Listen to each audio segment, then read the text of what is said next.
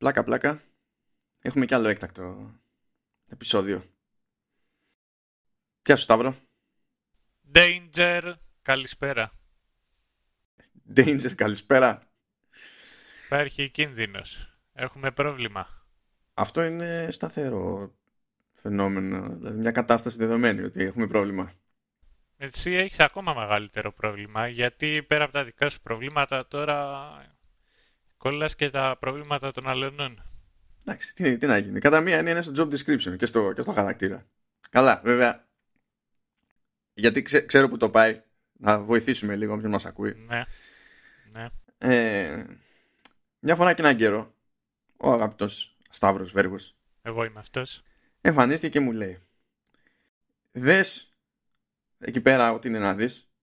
Να κάνουμε ένα επεισόδιο έκτακτο για το Watchmen. Το οποίο ακόμα περιμένω. Ακόμα περιμένω γι' αυτό. Θα, θα το κάνω solo το Watchmen. FYI. Θα το, θα το, θα το εξηγήσω. Θα το, εξηγήσω. Α, το, ωραία, και ωραία. το μέρος της αναμονής είναι μέσα στην ιστορία. Ε, εντάξει. Ε, δες το Watchmen να πούμε και καμιά, να κάνουμε καμιά σοβαρή συζήτηση κτλ. Ή, ή και τέλος πάντων ε, δες ξέρω εγώ το σύμπλεγμα της αράχνης ή κάτι, κάτι από εκείνο το, το γκρουπάκι. Και τέλος πάντων επειδή έπιζα στη δουλειά πήγαινε πίσω, πήγαινε πίσω, πήγαινε πίσω και αλήθεια είναι ότι ακόμη δεν έχω δει Watchmen και δεν έχω δει Watchmen επειδή είναι τέτοιο το πίξιμο που όταν αράζω να δω το οτιδήποτε είναι δύσκολο να είμαι πραγματικά αφοσιωμένος. Και το Watchmen δεν θέλω να το δω σαν να είναι άλλη μια σάχλα. Θέλω να συνειδητοποιώ ότι γίνεται μπροστά μου. Το δέχτηκα αυτό, ότι υπάρχει αυτή η δυσκολία και θα συνεχίσει να υπάρχει για ένα διάστημα. Οπότε είπα να πάρω την εναλλακτική που είχε να προτείνει. Βέβαια. Και εκεί έπαιζε ζόρι. Γιατί το σύλλογμα της Αράχνης πόσα επεισόδια είναι, Σταύρο; Ε, 12-13 είναι παραπάνω νομίζω από εκεί που κατέληξες. Δεν θυμάμαι πόσα παραπάνω, αλλά είναι σίγουρα παραπάνω. Είναι και πιο βαρύ. Είναι πιο είναι, βαρύ. είναι πιο, το είναι σύμπλεγμα πιο της βαρύ. Ε, ενώ το, η επιλογή σου είναι πιο εύπεπτη. Εντάξει, οκ, δεν ξέρω πώς ορίζουμε τις έννοιες, αλλά συνεχίζουμε και το story. Ε, κατά μία έννοια είναι παζάρι του στυλ ε, κάτι πιο μικρό, κάτι πιο manageable, δεν έχουμε βρει αδερφέ. Ε, και μου λέει για, τη, για την κραυγή που είναι από τους ίδιους συντελεστές και έχει 8 επεισόδια. Βέβαια κάθε επεισόδιο υποτίθεται ότι κρατάει θεωρητικά 40 κάτι λεπτά ή κάτι τέτοιο, το οποίο βέβαια δεν ισχύει, διότι 2,5 λεπτά είναι η τίτλη αρχής, 2 με 2,5 λεπτά είναι το recap του προηγούμενου επεισοδίου, είναι και, ξέρω εγώ, πάλι 2 με 3 λεπτά η τίτλη τέλους, οπότε με αυτά και με αυτά πέφτει παρακάτω. Αλλά το πήρα απόφαση. Αυτά, αυτά είναι προβλήματα τα οποία συνεχίζουν να υπάρχουν γενικότερα. Απλά έχει καλομάθει τώρα από το Netflix που τα κάνει skip αυτά και το έχεις ξεχάσει. Κοίταξε, θα ήσουν τότε πολύ πιο ευτυχισμένος αν έβλεπες το σύμπλεγμα της Αράχνης το οποίο έχει, ένα, έχει το δικό του τραγούδι. Κάποιος κάθισε, έγραψε στίχους, το μελοποίησε. Παίζει αυτό το τραγούδι ε, στους τίτλους αρχής και σε πολλά επεισόδια παίζει σχεδόν καθ' όλη τη διάρκεια του επεισοδίου σε λούπα. Σε, σε λούπα. Σε λούπα, ναι. Δηλαδή μπορεί να παίζεται τρεις-τέσσερις φορές ένα επεισόδιο. Ο, θα, θα είχα φουντάρει, εντάξει. Δεν... Αλλά δε, είναι, είναι, εντάξει, είναι, είναι καλό το τραγούδι. Είναι, είναι κάτι μεταξύ πο, πο, λαϊκό, όχι ελ, ελαφρύ λαϊκό, με την έννοια πιο πολύ προς το pop λαϊκό, καταλάβες, δεν είναι βαρύ. Αλλά ούτε και από την άλλη ελαφρολαϊκό του στυλ... Ε, πώς είναι λέγανε αυτή τη τραγουδίστρια. Νομίζω από πού ήταν, που έλεγε όλα τα καταπίνω και τα λοιπά. Όχι τέτοιου στυλ. Ρωτάς τον λάθος άνθρωπο, καταλαβαίνεις, έτσι, απλά λέω. Εντάξει. Συνεχίζω να ελπίζω ότι μπορείς να βρεις χρυσάφι παντού. Ναι. Οπότε δεν ε, πετάω πάσες και ό,τι πιάσω. Λοιπόν, πρέπει να βοηθήσουμε το, τον όποιο ακροατή να συντονιστεί λίγο με την κατάσταση. Διότι στην ουσία η κραυγή είναι μια παραγωγή κατά βάση της ελευθερίας Καραδίμου. Η οποία ελευθερία Καραδίμου είναι κατά Για μία τους φίλους έννοια... Ρία. Α, συγγνώμη, συγγνώμη. Ναι. Ε, είναι κατά μία έννοια one stop shop. Δηλαδή, όταν ξεκινούσε κάθε επεισόδιο από, από την κραυγή, έβλεπα σενάριο, σκηνοθεσία, κάμερα, μοντάζ, παραγωγή, ελευθερία καραδίμου. Ωστόσο, επειδή μεταξύ των δυο μας μόνο ο Σταύρος έχει εντρυφήσει στο θέμα, στο φαινόμενο ελευθερία καραδίμου, Εγώ. ναι, θα πρέπει να επαναλάβει τα, τα περαιτέρω. Εγώ, δηλαδή, για μένα είναι ένα όνομα που έχει όλες αυτές τι ιδιότητες ε, και γι' αυτό το λόγο, με αυτές τις ιδιότητες μαζί, αναγκαστικά μου θυμίζει το Hideo Kojima. Το οποίο φυσικά. Τέλος πάντων. Ποιος εγώ; Όχι εσύ, ε. Εσύ που να Α, μου συγγνώμη. θυμίζει τον Kojima. Αλλά ο Kojima που Είμαι λέει ότι εξίσου η δημιουργικός. σκηνοθεσία, ε, Α, ναι, ναι, μοντάζ, σε αυτό, ναι. design, ξέρεις, 10.000 πράγματα. Ε, ένα, ένα, το ίδιο πράγμα. Ελευθερία καλά μου. Εμένα ο Κοτζίμα μου θυμίζει λιγάκι την κυρία Ρία. Εμένα επέτρεψέ μου να τη λέω Ρία, επειδή έχω εντρυφήσεις σε κίνηνα. Είναι μια γυναίκα που πέρα από όλους αυτούς τους τίτλους με, την, ε, με τους οποίους την στόλισες, με την καλή έννοια το στόλισες. Μα αυτό γράφει Είναι- στους στήλους αρχής, δεν φταίω εγώ. Ναι, εντάξει, για μένα, για μένα μπο- μπορούσε απλά να βάλει καλλιτέχνης και νομίζω ότι τα, τα έβαζε όλα, ό- όλα αυτά μαζί, με πίσω από μία λέξη. Είναι πάνω απ' όλα καλλιτέχνης, μητέρα και δεν ξέρω. Ναι, ναι, Και δεν ξέρω. και, και δεν ξέρω. Έλα, προσπαθώ, προσπαθώ να είμαι σοβαρός. Λοιπόν, ξεκινάω λέγοντας ότι ε, οι σειρές της διαδραματίζονται στην Καβάλα, την υπέροχη Καβάλα. Έχεις πάει; Όχι, δεν έχω πάει. Ακόμα και όταν έκανα τη, τη θητεία μου στη Λίμνο, ε, προφανώς δεν έπαιρνα το καράβι, περνούσα από καβάλα, γιατί ήταν ποντιακό, για ενώ στόχος ήταν να φτάσω στην Αθήνα, που αντιλαμβάνεσαι. Παρότι ήταν κοντά δηλαδή. Ναι. Ε, είναι, εκεί διαδραματίζεται και το μεγαλύτερο μέρος ε, των περισσότερων ε, σειρών της. Είναι κάτι... Πώς είναι η Νέα Υόρκη για το Woody Allen, έτσι είναι η Καβάλα για τη Ρία. Ε, η κυρία Ρία ήταν ε, πριν ξεκινήσει με τις ε, σειρές, είχε μια εταιρεία με διαφημιστικά έντυπα, έκανε δηλαδή διανομή, αλλά ε, μέσα στην κρίση είχε προβλήματα, αναγκάστηκε και έκλεισε την επιχείρησή της και όταν ήταν πιο μικρή είχε μάθει σκηνοθετική κάμερα, οπότε άρχισε να ασχολείται με εκείνη. Συγγνώμη, συγγνώμη, συγγνώμη. Ναι, Τι, τι, τι εννοούμε να λέμε ε, έμαθα σκηνοθετική κάμερα; Δεν ξέρω, εκείνη έτσι το είπε. Α, Εγώ μεταφέρω τα λόγια της. Ποιος είμαι εγώ για να αμφισβητώ την κυρία Ρία. Μπορεί να έκανε τέτοιο, να έκανε σεμινάριο, πώς λέγεται, καμερο... Όχι, πώς το λένε; σκηνοθεσία το λένε. Έχεις όχι, χαζέψει. ό- όχι, μπορεί να έχει λείψει. Τι, εικονοληψία; πώς να σου πω. Εικονοληψία, ναι. Μπορεί να έχει εικονοληψία. Πιο πιθανό το θεωρώ. Τι είναι αυτά, η, η ΕΚ δεν είναι. Ναι, δεν νομίζω ότι υπάρχει κάποιο τε- κάτι τέτοιο. Θα έπρεπε κιόλας να ξέρω, γιατί έχω ένα πολύ καλό φίλο ο οποίος ε, είναι εικονοληπτής. Τέλος πάντων. Λοιπόν, οι σειρές της κυρίας Ρίας είναι κάτι σαν το American Horror Story. Με την έννοια ότι έχει ένα βασικό cast, το οποίο παίζει τους ρόλους. Συνήθως το cast αποτελείται από την οικογένειά της, από τις δύο της κόρες και από τους γαμπρούς της. Ε, magnum opus της για μένα. Μπορείς μετά στο μοντάζ να κόψεις τα γέλια σου. Γιατί θεωρώ ότι δεν έχεις πάρει καθόλου στα σοβαρά τη, τη συζήτηση. Μα δεν μπορεί μας. να ξεκινάς και να λες Magnus Opus. Δεν μπορεί να ξεκινάει έτσι πρώτα. Συνέχισε. έλα. Πρώτα απ' όλα είπα Magnum. Ή- Σα, Αυτό συγγνώμη. θα ήθελα. Είδες, δεν. Magnum. Αρνήθηκε. Είναι αφού- Αρνήθηκε ο εγκέφαλο. Magnum opus της είναι το σύμπλαγμα της αράχνης. Ε, σου έχω δείξει σκηνές, εκεί ενώ πίνουμε πολωνικές βότκες μαζί. Ε, πραγματικά το σύμπλαγμα της αράχνης είναι...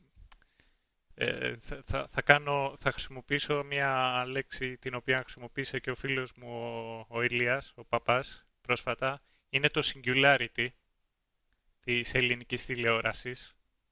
Είναι αυτό πραγματικά. Δηλαδή η ελληνική τηλεόραση έχει κάποιες ε, σταθερές όσον αφορά τις ταινίες. Έχουμε μια ψύχωση με, του, με οικογένεια πλουσίων. Το πώς ε, κάποιος φτωχός ή κάποια φτωχή μπαίνει μέσα σε μια οικογένεια πλουσίων.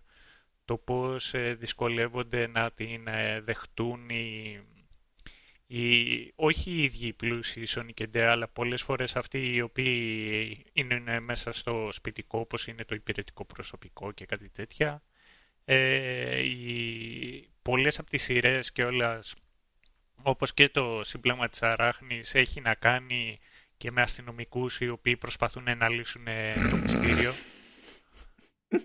Για σκέψου το.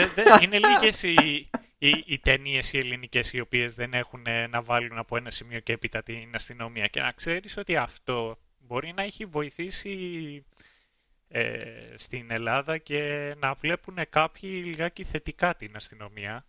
Το ξέρω πολύ καλά γιατί ο, ε, ο ηθοποιός που έκανε το Στάθη το Θεοχάριο, ο Γιώργος Βασιλείου, πήρε, είχε πάρει τότε που είχε κατεβεί, είχε κατεβεί βουλευτής στο ψήφο της γιαγιάς του φίλου μου.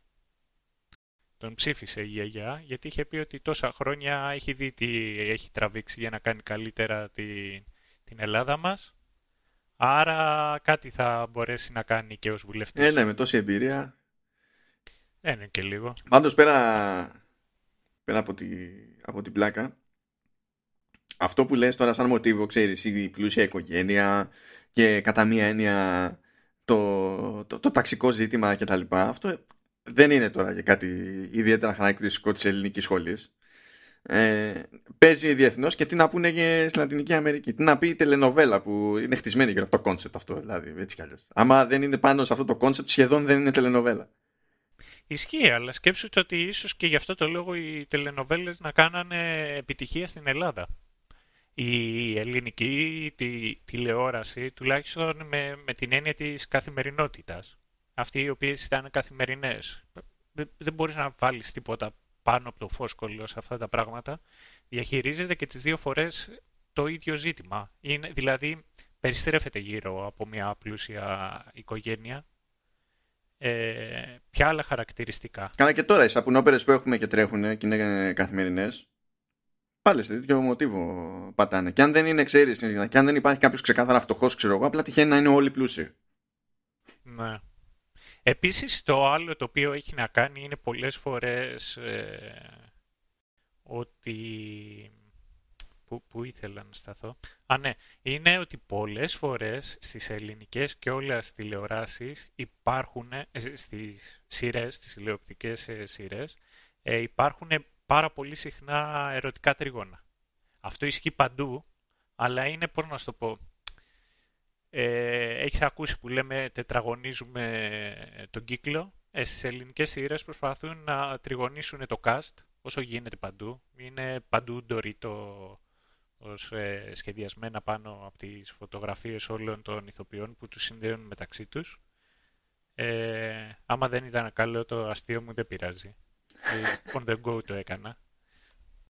Λοιπόν, και συνεχίζω λέγοντας το ότι ε, αυτό το οποίο μου αρέσει τουλάχιστον από την κυρία Ρία είναι ότι οι δικές της σειρές δεν έχουν, δεν έχουν μια, μια, κάτι το δίθεν, όπως έχουν πολλές ελληνικές ε, σειρές, οι οποίες προσπαθούν να δείξουν ποιότητα και το κλασικό, ο κλασικός τρόπος της ελληνικής τηλεόρασης όσον αφορά τις σειρές αλλά και τις ταινίες για να δείξουν ποιότητα ε, ε, έχουν να κάνουν με το ε, να κάνουν ταινίες ή σειρές εποχής.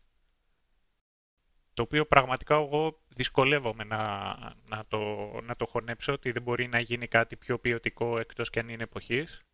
Ε, ίσως από τους λίγους που το προσπαθήσαν να κάνουν κάτι το διαφορετικό ήταν και ο, ε, ο Παπακαλιάτης.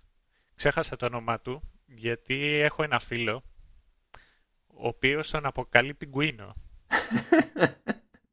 και, τον λέει τόσο συχνά πιγκουίνο που σχεδόν ξέχασα το όνομά του. Και αυτό έχει να κάνει γιατί σε όλα τα sex scenes τα οποία παίζει ο παπακαλιά τη, ε, κάνει σαν πιγκουίνος. Οπότε το, το, λέει συνέχεια ο πιγκουίνος και γι' αυτό σκάλεσε το όνομά του. Νομίζω ότι ο μοναδικός ο οποίος προσπάθησε να κάνει λίγο πιο έτσι ποιοτικό χωρίς να είναι εποχής είναι ο Παπακαλιάτης αλλά και αυτός έκανε ε, τέτοιο Google Translate τα σενάρια άλλων, ε, άλλων σειρών.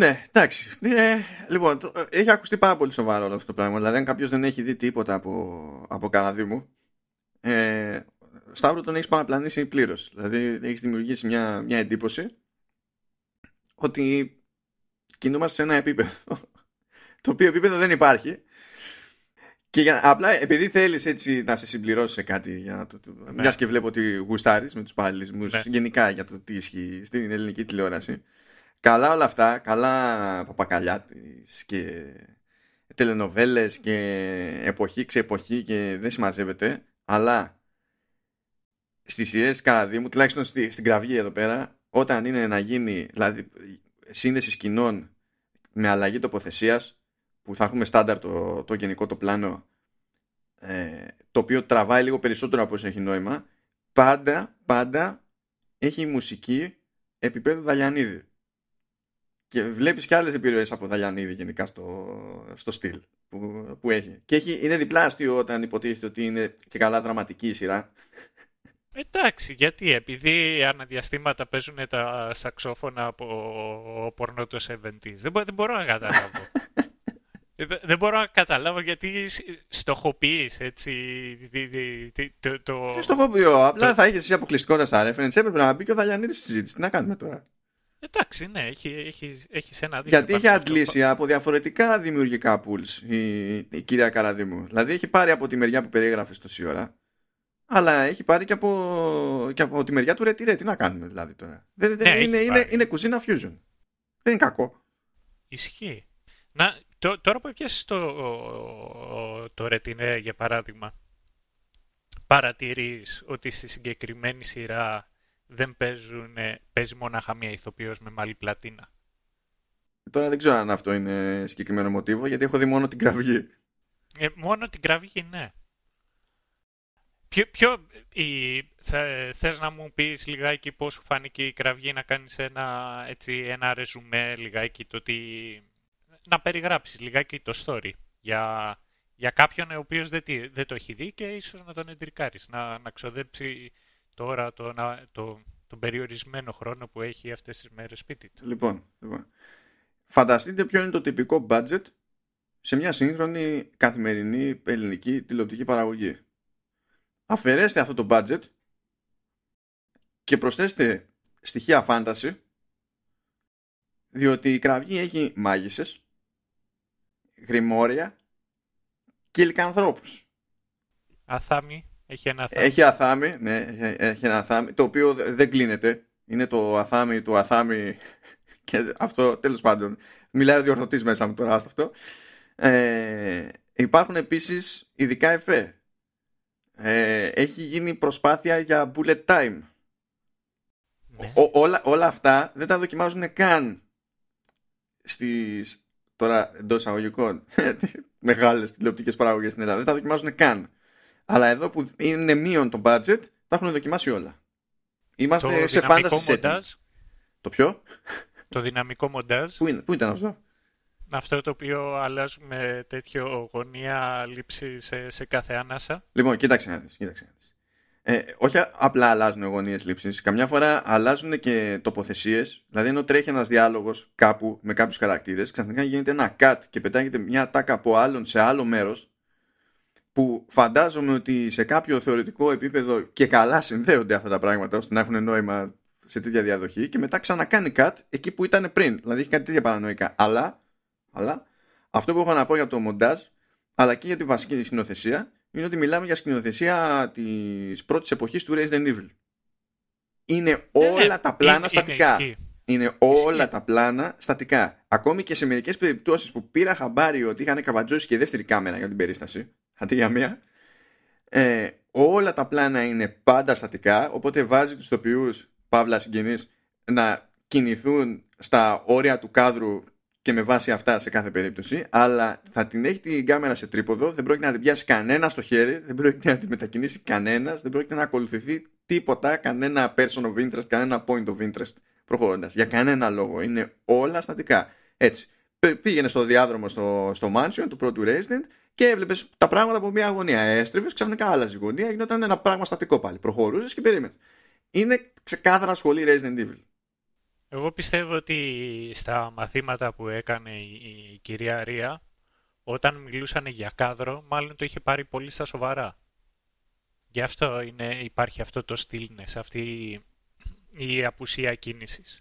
Ή αυτό ή, έχει, ή βρίσκει τη χρυσή τομή σε κάθε καθαράρισμα και σου λέει κρίμα είναι. Ναι, ισχύει. Κοίταξε, άμα, άμα κάτι λειτουργεί δεν δε το αλλάζεις. Επίσης, ε, πιστεύω ότι αυτά τα συνεχόμενα cuts γινόντουσαν γιατί επειδή έχω παρακολουθήσει και άλλες σειρές που προφανώς όπως είπαμε παίζουν οι ίδιοι ηθοποιοί. Είναι, νομίζω ότι από τις ε, σειρές της κυρίας Ρίας έχει προκύψει και η φράση family and friends που, που λέμε μερικές φορές για, για αλφα ενός τίτλου κτλ. Υπάρχουν ηθοποιοί οι οποίοι έχουν μια πολύ μεγάλη, ε, έχουν ένα πολύ μεγάλο πρόβλημα να θυμούνται τους διαλόγους. Οπότε πραγματικά εκεί όταν βλέπεις ότι λέει πέντε λόγια, πέφτει cut και πέφτει και μετά ε, ξαναλέει πέντε λόγια ο ίδιος ηθοποιός, μερικές φορές παίζει και να μην αλλάξει και η γωνία λήψης, είναι για αυτούς ακριβούς, είναι για αυτούς ακριβούς. σε, σε κάποιες φορές δεν έχει κάνει καν cut, απλά φαίνεται που κοιτάει ο άλλος που έχει τις ατάκες έχει, έχει ναι. πλάκα γιατί ήταν σε μια. Γι' αυτό και λέγα πριν. Ε, έχει μια σκηνή με αστυνομικούς. Ο ένας υποτίθεται ότι κάτι και ο άλλος είναι όρθιος. Και είναι ξεκάθαρο ότι ο ένας κοιτάζει κάπου λίγο χαμηλά αυτός που είναι όρθιος, γιατί εκεί πέρα είναι γραμμένες οι ατάκες, αλλά σε σχετικά αναμενόμενο ύψος για την περίσταση, που να μισολειτουργεί με βάση το, το στήσιμο της σκηνής τέλος πάντων. Εκείνος όμως που είναι καθιστός, ε, κοιτάζει ούτε καν τελείως ευθεία μπροστά, κοιτάζει και λίγο παρακάτω, οπότε καμία σχέση με το τι έχει, καμία επαφή με το τι έχει άνθρωπο μπροστά του, ας πούμε. Και κοιτάζει αλλού για αλλού και λέει τις ατάκες. Κοίταξε, έχω δύο πράγματα να σου πω για αυτό το πράγμα. Για, για, για τη συγκεκριμένη σκηνή και γενικότερα για αυτό το concept. Θα μου πεις για το πρώτο, χτύπημα θα... της γροθιάς, το οποίο πρέπει να είναι τα πιο αστεία πράγματα που. Ναι, καλά, αυτό. Σε παρακαλώ. Κοίταξε, αυτό έχει να κάνει και με, με τη σχολή ε, του Hong Kong, του κινηματογραφικού, του, του κινηματογράφου στο Hong Kong, όπου άμα δεις εκεί δείχνουν τις επαφές, είτε, είτε στις κοινές δράσεις, είτε όταν ε, υπάρχει στο χτύπημα του χεριού στο τραπέζι, ναι. στο Hong Kong το κάνουν. Ενώ εδώ χάνουμε τις επαφές. Στην Ευρώπη, ναι, και το Hollywood θεωρώ ότι είναι, είναι πολύ μεγάλο κρίμα που δεν, όταν χτυπάει κάποιος στο τραπέζι που δεν γίνεται ξεχωριστό cut να φαίνεται καθώς το χέρι του χτυπάει πάνω στο τραπέζι. Αλλά Είχε όμως κάπου ένα ξεχωριστό cut, όχι σε αυτή τη σκηνή με τους αστυνομικούς, σε άσχετη φάση που έδειχνε χαρακτήρα να, να σφίγγει το, τη γροθιά του. Α, σαν τον, ε, σαν τον Άρθουρ. Το παιδικό, το έχεις δει. Εκεί που θυμώνει και ναι. το μήνυμα που σφίγγει. Αυτό ακριβώς. ε, το πρώτο, ξέρεις τι παρατήρησα. Αυτό το έκανε και ο Φόσκολος. Επειδή απαγορεύεται από τον νόμο να φοράνε ε, κανονικά στολές ε, αστυνομικού, πυροσβέστη, στρατιωτικού ε, και να παίζουν σε, σε ταινίες ή σε σειρές, τα, τα ρούχα τα οποία φορούσαν δεν είχαν τα σωστά διακριτικά. Δηλαδή αυτός ο οποίος ήταν αρχηγός φορούσε ε, καπέλο αστιφύλακα. Και αυτό το έκανε και ο Φόσκολος. Ήταν μικρές διαφορές, αλλά ήταν διακριτές. Και το άλλο το οποίο είχε κάνει, μου είχε κάνει εντύπωση με το Φόσκολο ήταν το ότι δύο φορές το χρόνο αλλάζουν οι στολές των στρατιωτικών και ε, το, ναι, με, τη, με την εποχή, ναι, εντάξει. Το ναι, καλοκαιρινό. Ε, το έκανε, ήταν το επεισόδιο το οποίο θα εμφανιζόταν εκείνη τη μέρα, μπαμ, άλλαζε. Θέλω να σου πω ότι είχαν, είχαν παιχτεί logistic από πιο πριν. Πότε είναι να βγει αυτό, α, τότε αλλάζουν οι στολές, κάτσε να μιλήσουμε ε, να, με καρνταρόμπα, να φτιάξουν. Ωραία. Ας μιλήσουμε τότε και εμείς για logistics. Ε, διότι... ένα, λεπτό, ένα λεπτό, να σου πω και το, και, το, και το δεύτερο κομμάτι το οποίο ισχύει. Επειδή κατηγόρησες αυτούς τους δύο ταλαντούχους ηθοποιούς οι οποίοι υποδιόντουσαν τους αστυνομικούς. Να σου θυμίσω ότι σε μια ταινία όπως ο Νονός, ο οποίος θεωρείται από τις καλύτερες ταινίες όλων των εποχών, ο Μάρλο Μπράντο και αυτός διάβαζε τα, ε, τα, τα lines του. Την έχεις δει τη φωτογραφία; Ναι, τα διάβαζε σαν Μάρλον Μπράντο. Υπάρχει βασική διαφορά σε αυτό. Την έχεις δει όμως τη φωτογραφία όχι, όχι, δεν την έχω δει, όχι. Ε, είναι, πώς τον λένε τον... Ελά που είναι, που είναι Ιρλανδός, που είναι ο Κονσολιέρε στην αρχή; Ναι. Ε, δεν θυμάμαι τώρα. Το... Τη φάτσα δεν θυμάμαι, εντάξει, δεν θυμάμαι τώρα. Ναι, ναι. Υπάρχει φωτογραφία, είναι αυτός και φοράει μπροστά εκεί στο στήθος του, είναι τα lines, είναι γραμμένα σε μεγάλα γράμματα, είχε και πρεσβειοποία σε αυτή την ηλικία μάλλον ο Μάρλο, ε, φοράει, ε, είναι γραμμένα τα lines του. Και κάθεται εκεί, στέκεται απέναντί του και εκείνο ο Μάλλον Μπράντο και τα διαβάζει. Εντάξει, δεν είμαστε όλοι Άντωνι Χόπκινς, ναι, γιατί. Ε, ναι, δεν είμαστε όλοι Άντωνι Χόπκινς, ισχύει. Λοιπόν, πάμε στα δικά μας τα logistics. Η, ναι. Η ιστορία μας υποτίθεται ότι ξεκινάει στην Κρήτη. Διότι εκεί πέρα είναι η ηρωίδα, είναι με τη θετή της μάνα, γιατί ήταν, ε, την αφήσανε εκεί πέρα, την παρατήσαν οι γονείς της και καλά δεν ξέρουμε για, για ποιο λόγο. Και εντάξει, τα πολυλογούμε, γίνονται κάποια πραγματάκια και καταλήγει στην καβάλα σε μια θεία εκεί πέρα. Γιατί προσπαθεί να ανακαλύψει τι σημαίνουν οι εφιάλτες που, που βλέπει και τα λοιπά.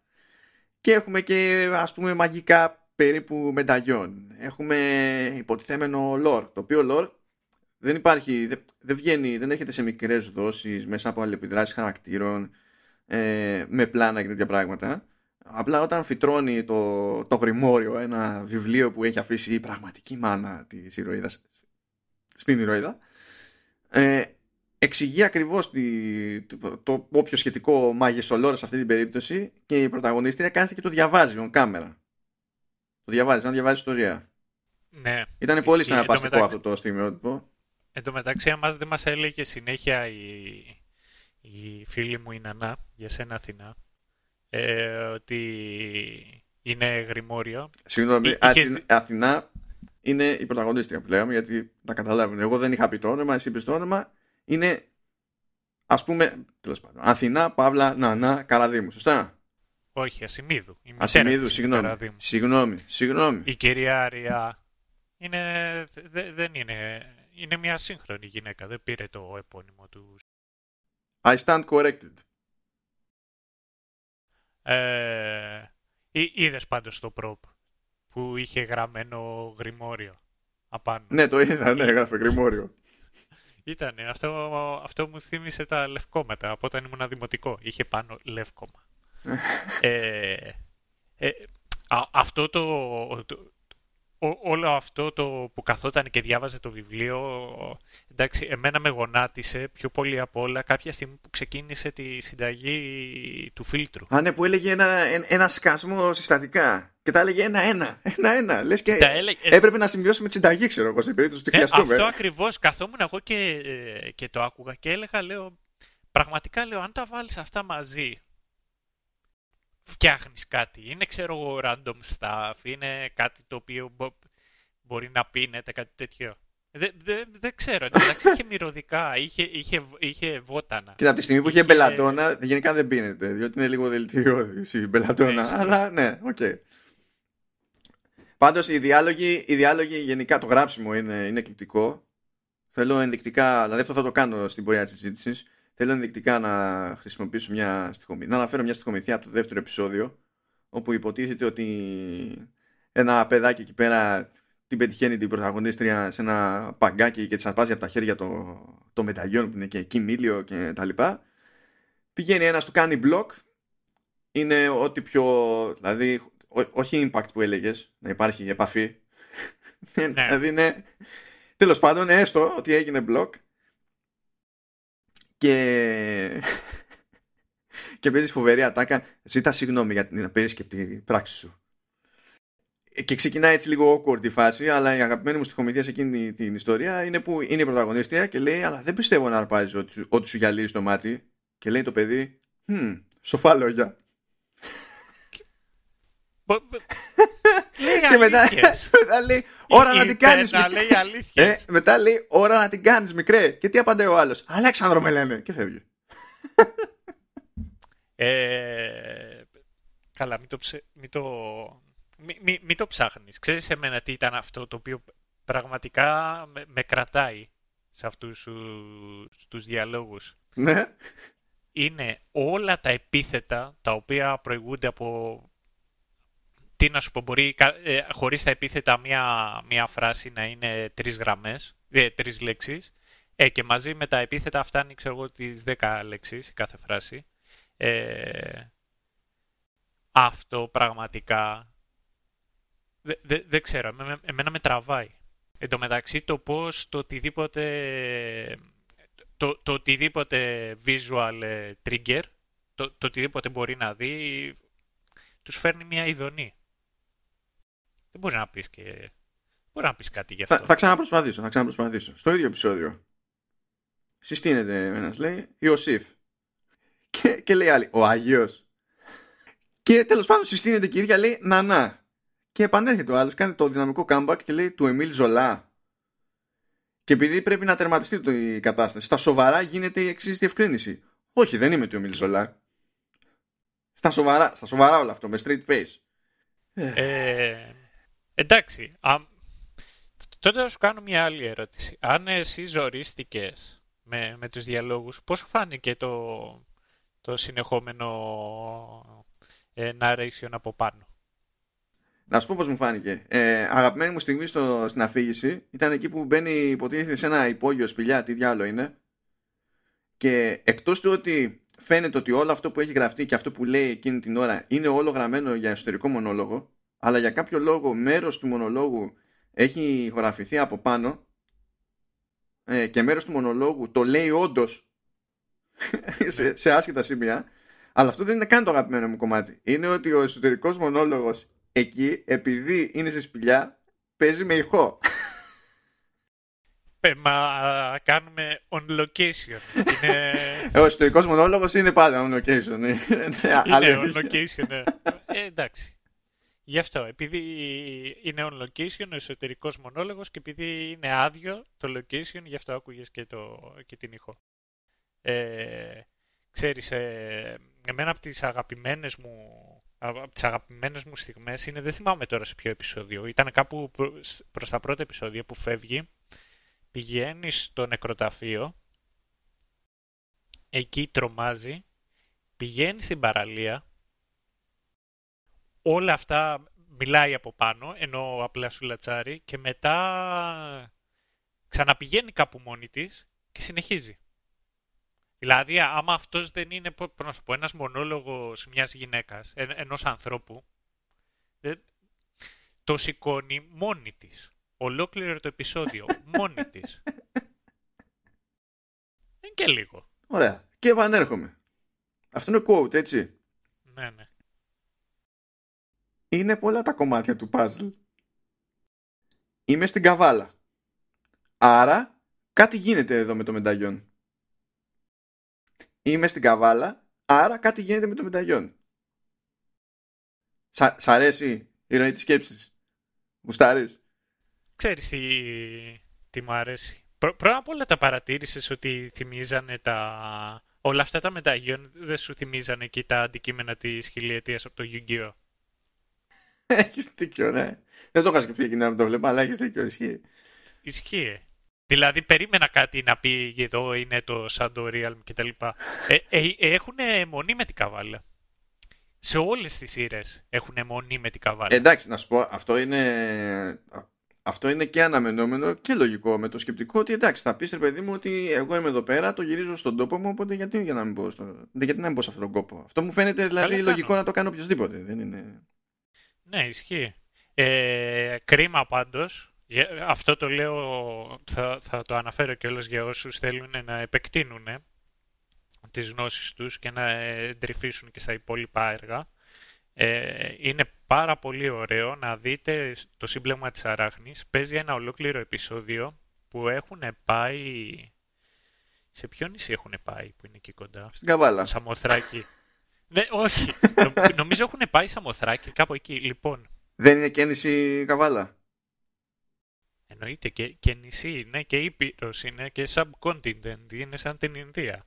Ε, ε έχουν πάει νομίζω στη Σαμπονθράκη και βαράει. Ε, είναι πραγματικά τουριστικό guide. Όλο, όλο αυτό το επεισόδιο έχει μηδέν πλοκή και απλά πηγαίνουν από δεξιά και αριστερά και σου κάνουν tour. Ε, λογικά θα παίζει χορηγία εκεί πέρα. Εγώ πιστεύω, επειδή ήταν και η πρώτη σειρά, ότι πραγματικά έγινε επειδή γουστάρανε το μέρος. Εντάξει, πάντως και εδώ είχαν χορηγία από, ε, δηλαδή από σούπερ μάρκετ, από δεν θυμάμαι ένα σύνδεσμο που δεν θυμάμαι πώς λεγόταν. Μα η, συγκεκριμέ... μα η κραυγή ε, παίχτηκε σε δίκτυο κανονικά, δεν ήταν ε, ιντερνετικό. Στο Center TV. Καλά, το έχουν βγάλει ναι. κανονικά και στο, και στο δίκτυο. Θέλω να σου πω, εγώ επειδή μεγάλωσα στην επαρχία, ήταν, όταν το τοπικό κανάλι είχε original content, ήταν μεγάλες στιγμές. Λοιπόν, ο, έχω, ο, έχω κρατήσει αρχείο. Και εγώ έχω κρατήσει ένα screen, θα το πω όπως το γράφει. Έτσι, δεν, είναι, δεν το διαβάζω όπως θέλω. Ευχαριστούμε τον νομαρχιακός σύλλογος Τάδε. Ευχαριστούμε τον πρόεδρο Μάκης Τάδε. Α, Μ' αρέσει το όνομα, το έχει σε, σε ονομαστική, αλλά το, το επώνυμο το έχει. Και, και, να σου πω κάτι, επειδή τώρα κι εσύ κάνεις ε, nitpick κάποια πράγματα και το παίζεις λίγα και ιστορία. Δηλαδή όταν ε, ο κύριος Ταραντίνος έγραψε το Inglourious Basterds έτσι όπως το έγραψε, εκεί δεν είχες πρόβλημα, ε. Και όταν τον, ερωτή, τον είχαν ζωρίσει και του λένε για, για ποιο λόγο το έχετε γράψει έτσι, ξέρεις τι γύρισε και τους είπε; Γιατί το έχω γράψει σε, ε, σε Quentin Tarantino spelling. Πάμε πάλι βασική διαφορά, βασική διαφορά είναι ο Ταραντίνο. Ναι. Και τι, επειδή δεν είχε ε, σκηνές για ποδολάγνους στο, στο... η κραυγή δεν δικαιούται δεν δικαιούται ίση μεταχείριση. Αλλά είχε, είχε πικάντικα. Είχε πικάντικα πλάνα. Είχε, μα, είχε, είχε, είχε γυμνά μέσα σε λίμνη. Όχι, εγώ θα ξεκινήσω από πιο πριν. Δεν θα φτάσουμε τώρα. Ήταν με, με, με, βασικά ήταν η καλύτερη χρήση των special effects. Κατάλαβα. Yeah, θες να το περιγράψεις; Ε, ναι. Είναι τώρα, για, να καταλάβετε, θα, θα φάτε spoiler, το ξέρω. Συγγνώμη γι' αυτό, αλλά θα σας πω κομμάτι της ιστορίας. Ε, είναι μέσα, τέλος πάντων, είναι η main antagonist, η οποία είναι. Η οποία πάντα αδέρφια. ουρλιάζει με εξαίρεση το τελευταίο επεισόδιο. Σε όλα τα άλλα επεισόδια δεν λέει τίποτα χωρίς να πετάει καρύδα. Για ποια λες, για τη μαμά ή για την κόρη; Τι, για, για τη μάνα λέμε. Ρε. Α, main antagonist. Πολύ της μάνας έχει κάνει. Hmm, όταν κάνει. Hmm. Α, αυτό το κάνει πάντα. Ε, τέλος πάντων.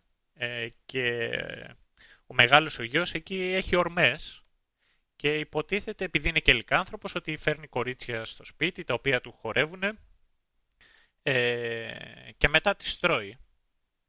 Το θέμα είναι ότι όντως είναι, είναι κοπέλες οι οποίες χορεύουν στριπτής, κάπου κάπου τα έχουν πάρει με green screen. Δείχνει αυτόν τον δείχνει ξαπλωμένος στον καναπέ και, δείχνει από και γυρίζει μετά το πλάνο και δείχνει τον τοίχο και εκεί έχουν βάλει όντως έχουν πάρει και είναι κοπέλες οι οποίες ε, ε, τέτοιο, χορεύουν και εκδίνονται. Ναι, στην ουσία είναι, είναι cut το, το βίντεο από υπηρεσίες και εγώ stream σε τέτοιες περιπτώσεις και καλά με, με strippers και έχουν, είναι κατά μία έννοια σαν να έχουν κάνει εξυπατικό σούρα και το έχουν εντάξει μέσα στο, ναι. στο δικό τους το πλάνο. Εν τω μεταξύ, σε, ένα, σε μία από αυτές τις σκηνές, γιατί δεν είναι μονάχα μία όπως καταλαβαίνετε, είναι πικάντικη η σειρά, ε, αν δεις φαίνεται κιόλας ε, στήθος. Είναι για κάποια δευτερόλεπτα προς το τέλος, γυρνάει και βγάζει η stripper το σουτιέν. Είναι για να ξεχάσεις την ερμηνεία του, του γιου λικανθρώπου. Α, ο, ο γιος λικάνθρωπος. Πρώτα απ' όλα, για να καταλάβετε, ο γιος λικάνθρωπος, ο οποίος ε, ε, εν τέλει ε, συνουσιάζεται με την ε, αδερφή του, τη, αυτή την οποία υποδίεται την αδερφή του είναι... σειράρα, είναι έτσι, το πιάσατε, σειράρα.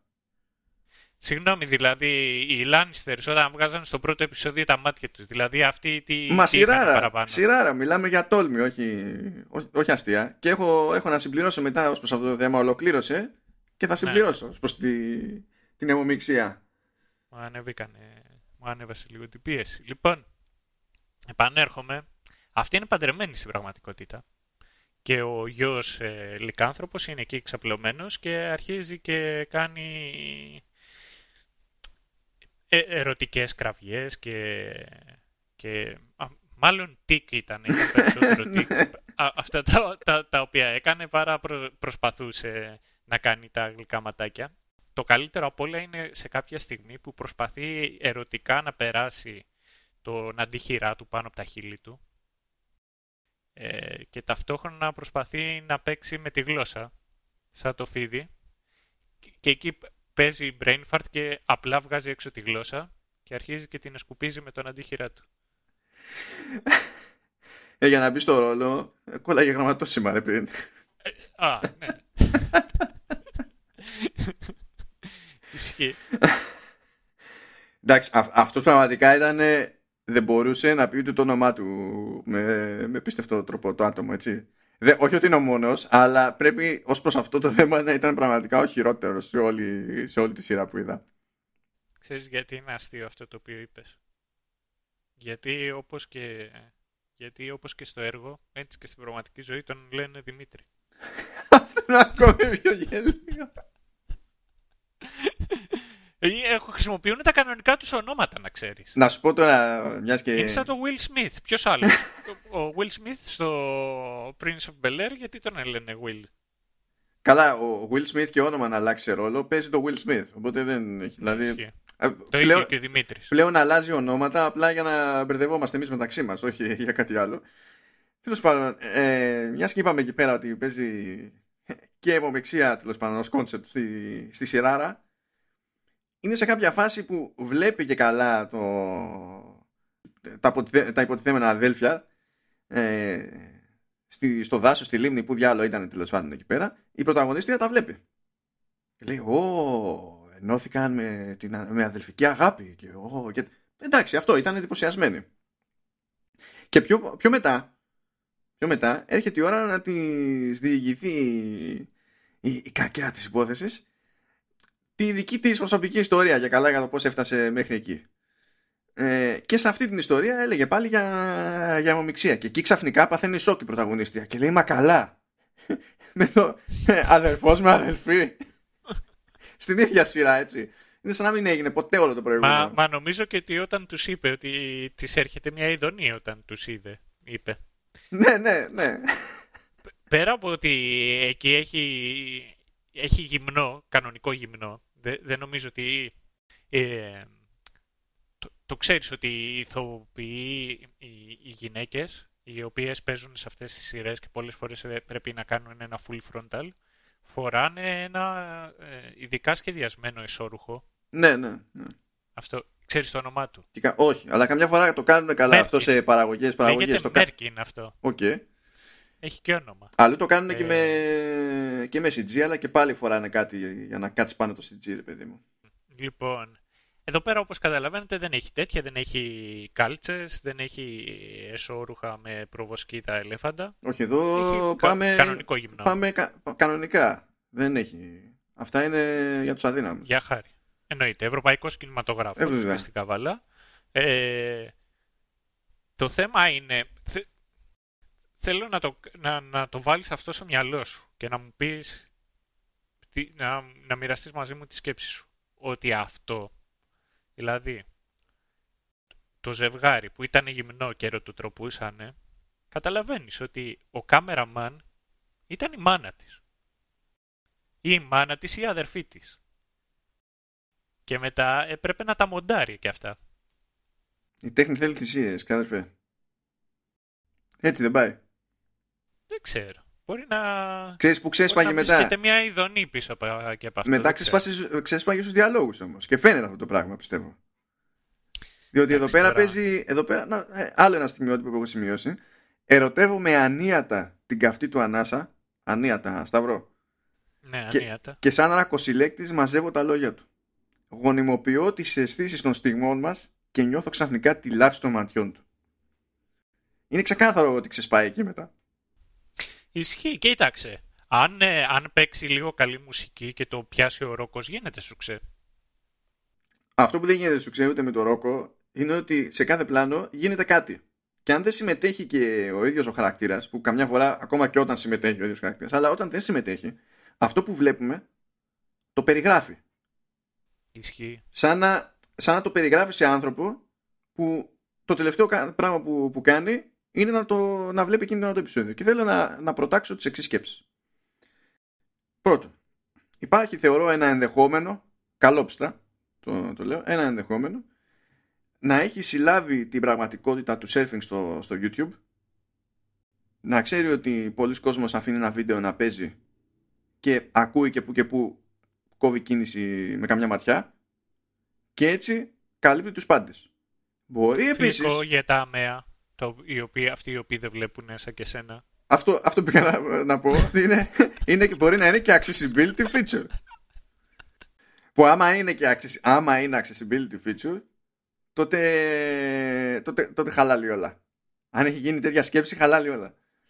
Εγώ πιστεύω ότι μπορεί και όλα η κυρία Αρία να έχει επηρεαστεί από παλαιότερες ε, ταινίες ή σειρές όπως ήταν ουσιαστικά όλα αυτά που μπαίναν τότε στα pulp.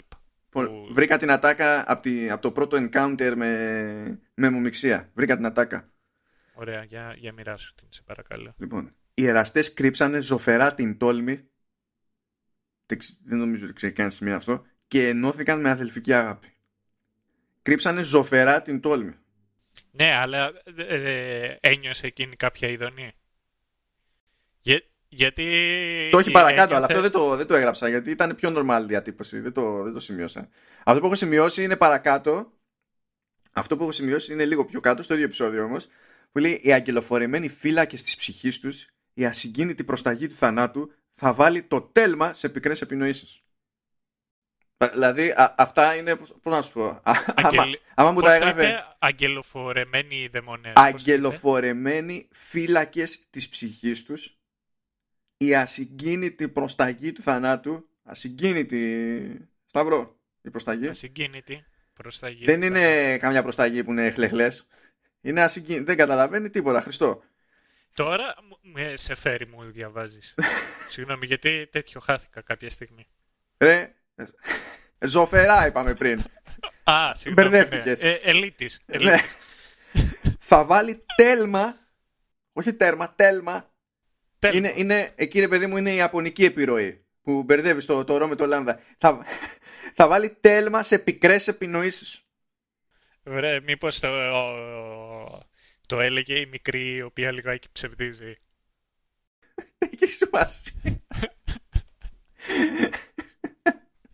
Κοίτα, αν η συγκεκριμένη σειρά ήταν γυρισμένη από τη Marvel, ε, τώρα θα είχαμε 10.000 βίντεο ε, στο YouTube για τα easter eggs. Γιατί, γιατί έχει για παράδειγμα, ε, επειδή πιο μετά λέει αγγελοφορεμένους δαίμονες, το λέει, ε, έχει κάνει σειρά η οποία ονομάζεται αγγελοφορεμένοι δαίμονες. Oh, αυτό, και σου έλεγε εκεί τα 10, τα 10 easter eggs τα οποία χάσατε. Τα οποία χάσατε.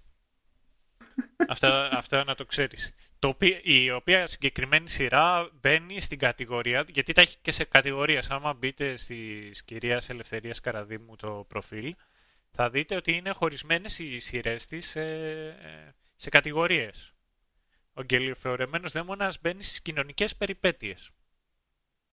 Ακούω γνώμη για, για, για το ζάνρα. Κοινωνικές περιπέτειες.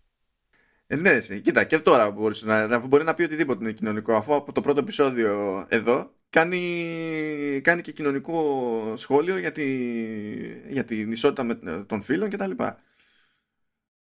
Έτσι, τα, τα έχουν αυτά οι σαπουνόπερες. Σταύρο, δηλαδή. Δεν είπες σαπουνόπερα. Δεν είπες σαπουνόπερα. Λοιπόν, θέλεις να μαντέψεις ποια κατηγορία μπαίνει η κραυγή; Όχι. Δεν θέλω να μαντέψω. Πες το να τελειώ φύγει με thriller. Thriller. Ναι, αλλά το καλύτερο από όλα είναι ότι έχει περιπέτεια, κοινωνικά και κοινωνικές περιπέτειες. για πριν που έλεγα κουζίνα fusion, ορίστε. Είναι, ε, ε, είναι, είναι, είναι τα ανένταχτα, ρε παιδί μου. Δεν μπαίνουν στα άλλα δύο, αλλά είναι κάπου στη μέση. Οπότε τι να γίνει, έφτιαξε, έφτιαξε ξεχωριστή κατηγορία. Εντάξει. Ισχύει. Για, δεν έχουμε πιάσει καθόλου, δεν έχουμε συζητήσει για το, για το element του fantasy. Το οποίο είχε.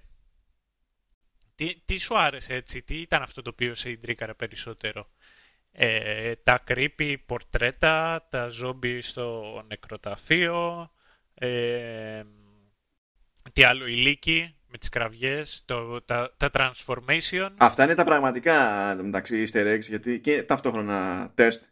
Γιατί πρέπει να μπούμε στη διαδικασία να πάρουμε χαμπάρι από πού έχει πάρει τι. Ισχύει. Γιατί προφανώς εντάξει τώρα δεν πήγε να κάνει τελείως original. Σε κάποιες περιπτώσεις έκανε, φαίνεται αυτό. Αλλά, έκανε, ναι. αλλά γενικά αυτά που έδειχνε, κάποια πράγματα ήταν πλήρως ανέφικτα σε, σε τέτοιο περιβάλλον, σε τέτοια παραγωγή. Απλά δεν. Οπότε έκανε, έπαιξε δάνειο. Αλλά τώρα τι δάνειο είναι το καθένα και από πού. Γιατί ήταν και λίγο generic συλλήψεις, δεν παιδί μου. Αυτά τώρα δεν ξέρω από τι μπορεί να είχαν ξεκινήσει. Ε, εμένα αυτό είναι ένα θέμα το οποίο γενικότερα με ενδιαφέρει με τις σειρές, γιατί καθώς μεγαλώνω και περνούν τα χρόνια αρχίζω και παρατηρώ κάποιες λούπες οι οποίες εμφανίζονται ε, και αυτό το οποίο εμένα μου έχει μείνει το πώς μπορεί να επηρεάσει έναν, έναν ε, δημιουργό ε, τα χρόνια τα, στα οποία μεγάλωσε. Πώς τώρα ε, έχουμε, έχουμε φτάσει να έχουν επανέλθει τα 80's στη μόδα και είναι φυσιολογικό, διότι πολλοί από αυτούς οι οποίοι μεγαλώσανε με, με ταινίες των 80's, με δράση, με sci-fi κτλ. Τώρα είναι σε μια ηλικία που είναι αυτοί οι σκηνοθέτες. Και γενικότερα είμαστε, είμαστε καλωδιωμένοι έτσι, ώστε με αυτά τα οποία μεγαλώσαμε να μας έχουν μείνει στη μνήμη μας ευχάριστα και να τα αγαπάμε περισσότερο. Μπορείς να μου κάνεις μια χάρη; Ναι, παρακαλώ. Μπορείς να μην προσποιήσει ότι αυτά που λες ε, είναι πράγματα που τα σκέφτηκες για την κραυγή ενώ είναι πράγματα που τα λες για το Stranger Things. δεν τα σκέφτηκα αυτά για, τη, για την κραυγή. Ναι, επειδή τα λες για το Stranger Things στην πραγματικότητα. Κοροϊδεύεις και εμένα και τον ναι, κόσμο. Αυτό σκεφτόμουν τώρα. ένα, γι' αυτό σκεφτόμουν κιόλα ότι είναι η ίδια εποχή για παράδειγμα που είχαν βγει και, και αρκετά thrillers το, το, τα 80's. Δεν είναι δηλαδή ότι ήταν τυχαίο κιόλας που έσκασε και το The It αυτή την, αυτή την εποχή. Καλά, τότε ήταν... γενικότερα τα 80's είχαν καλά thriller, αλλά τέλος πάντων. Κάνε όσο καλό όσο η κραυγή. Αλλά συνεχίζουμε. Εμένα αυτό το οποίο μου θύμισε περισσότερα απ' όλα ήταν Arlequin. Δεν ξέρω αν είχε πέσει εσένα στα χέρια σου ποτέ. Άρλεκιν. Κάποιο Άρλεκιν. Άρλεκιν ναι. αν, αν το πάρουμε ως αντικείμενο το οποίο ε, έπεσε κυριολεκτικά στο χέρι μου, ήρθαμε σε επαφή, ναι. Αν το πάρουμε ως κάτι που έκανα τον κόπο να διαβάσω, όχι. Εγώ έχω διαβάσει Άρλεκιν. Εγώ όταν ήμουν πιο μικρός, διάβαζα με, ε, ούτως ή άλλως άρχισε να έρθει και εκεί που μεγάλωσα το ίντερνετ.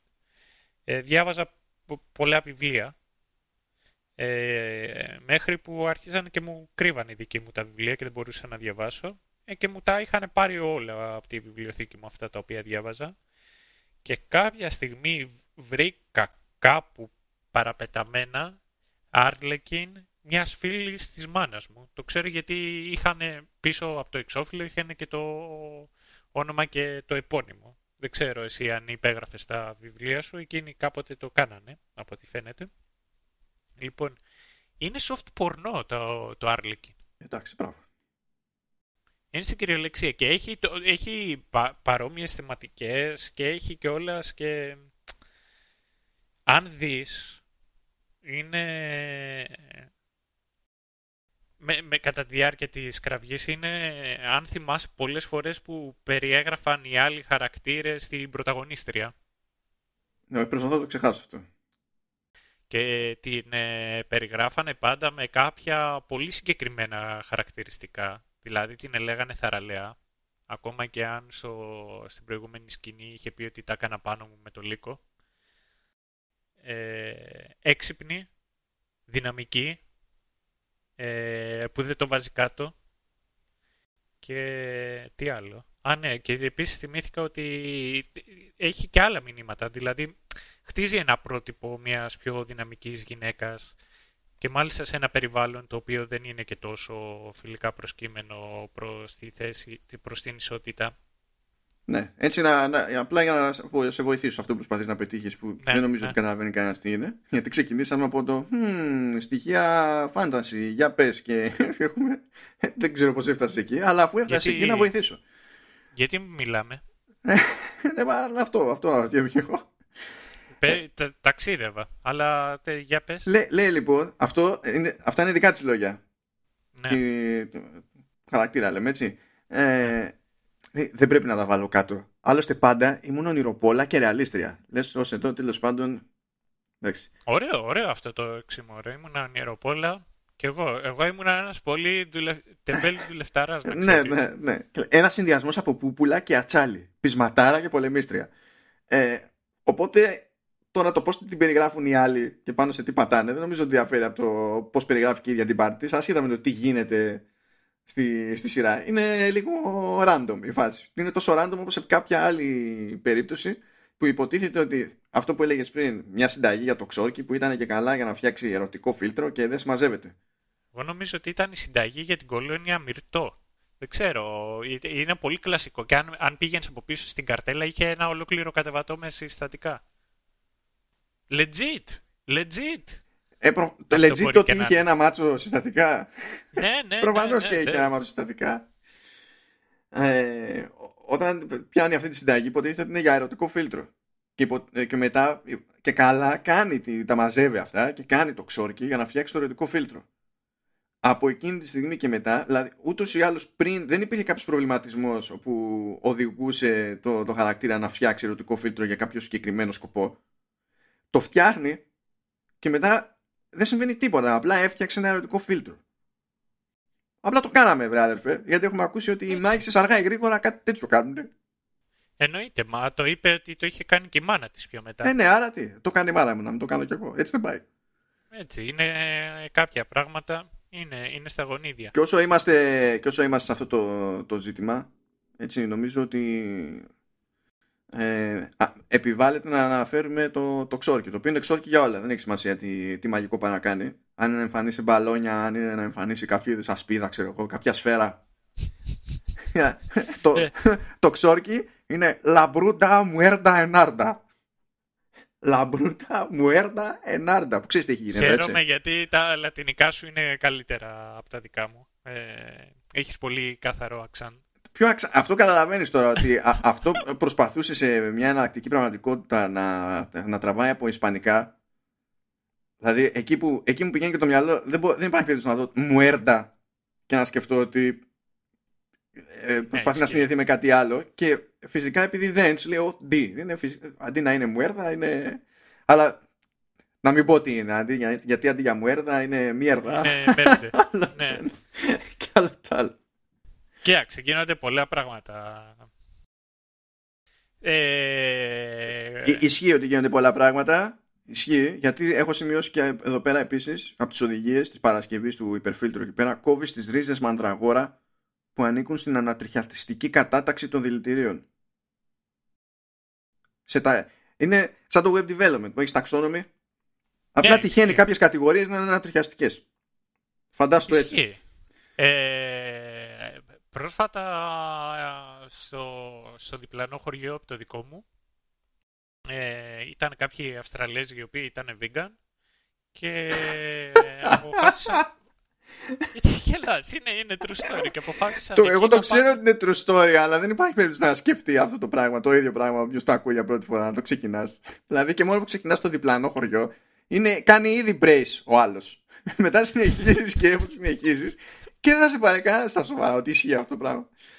Ε, ε, και είχαν πάει να μαζέψουν χόρτα για να φάνε.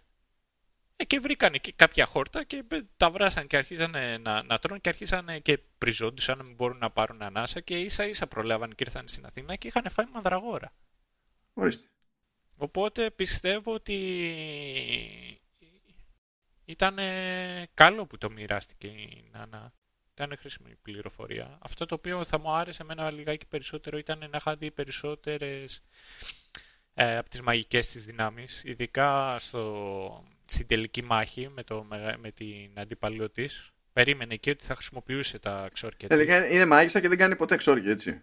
Κάνει μια φορά εγώ, για επίδειξη. Εγώ περίμενα ότι θα την επνίξει με μπαλόνια, ξέρω εγώ. θα γέμιζε το χώρο με και, και θα τη σκότωνε κάτι, γιατί θα είχε. Ναι, αλλά εκεί πέρα είπανε, όχι, μην το κάνουμε αυτό, αφού μπορούμε να κάνουμε bullet time. Ισχύει. ναι, ε, θα χάνονταν και αυτή η ευκαιρία για το bullet time.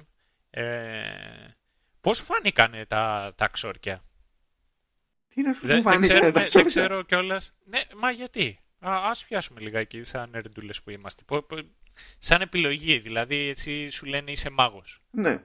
Διαβάζεις το γρημόριο. Φτιάχνεις το αθάμι. Ε, φτιάχνεις το ερωτικό φίλτρο. Και λες έχω τώρα ένα spellbook και μπορώ να βάλω μέσα πέντε, πέντε ξόρκια. Ε, συμφωνείς εσύ με τις επιλογές της Α- Αθηνάς; Κοίτα, πιστεύω Το ότι Πανεπιστήμιο. ο- ο- όλα, όλα αυτά είναι θέμα, είναι, είναι θέμα ισορροπίας.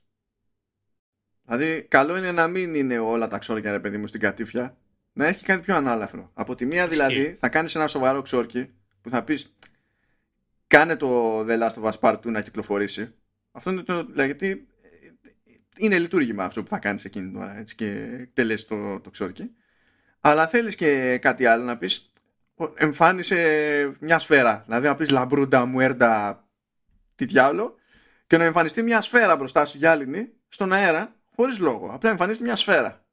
Μα νομίζω ότι είπε σφαίρα. Ναι, είπε σφαίρα, ναι, αλλά ποιο το point; Δηλαδή είναι σαν να, σαν να ευχηθώ να μου εμφανιστεί μια απλόστρα μπροστά μου. Δεν έχει Θα κανένα έλεγες νόημα. απλόστρα. Ναι, εγώ θα την έλεγα την απλόστρα, αλλά ποιο το νόημα.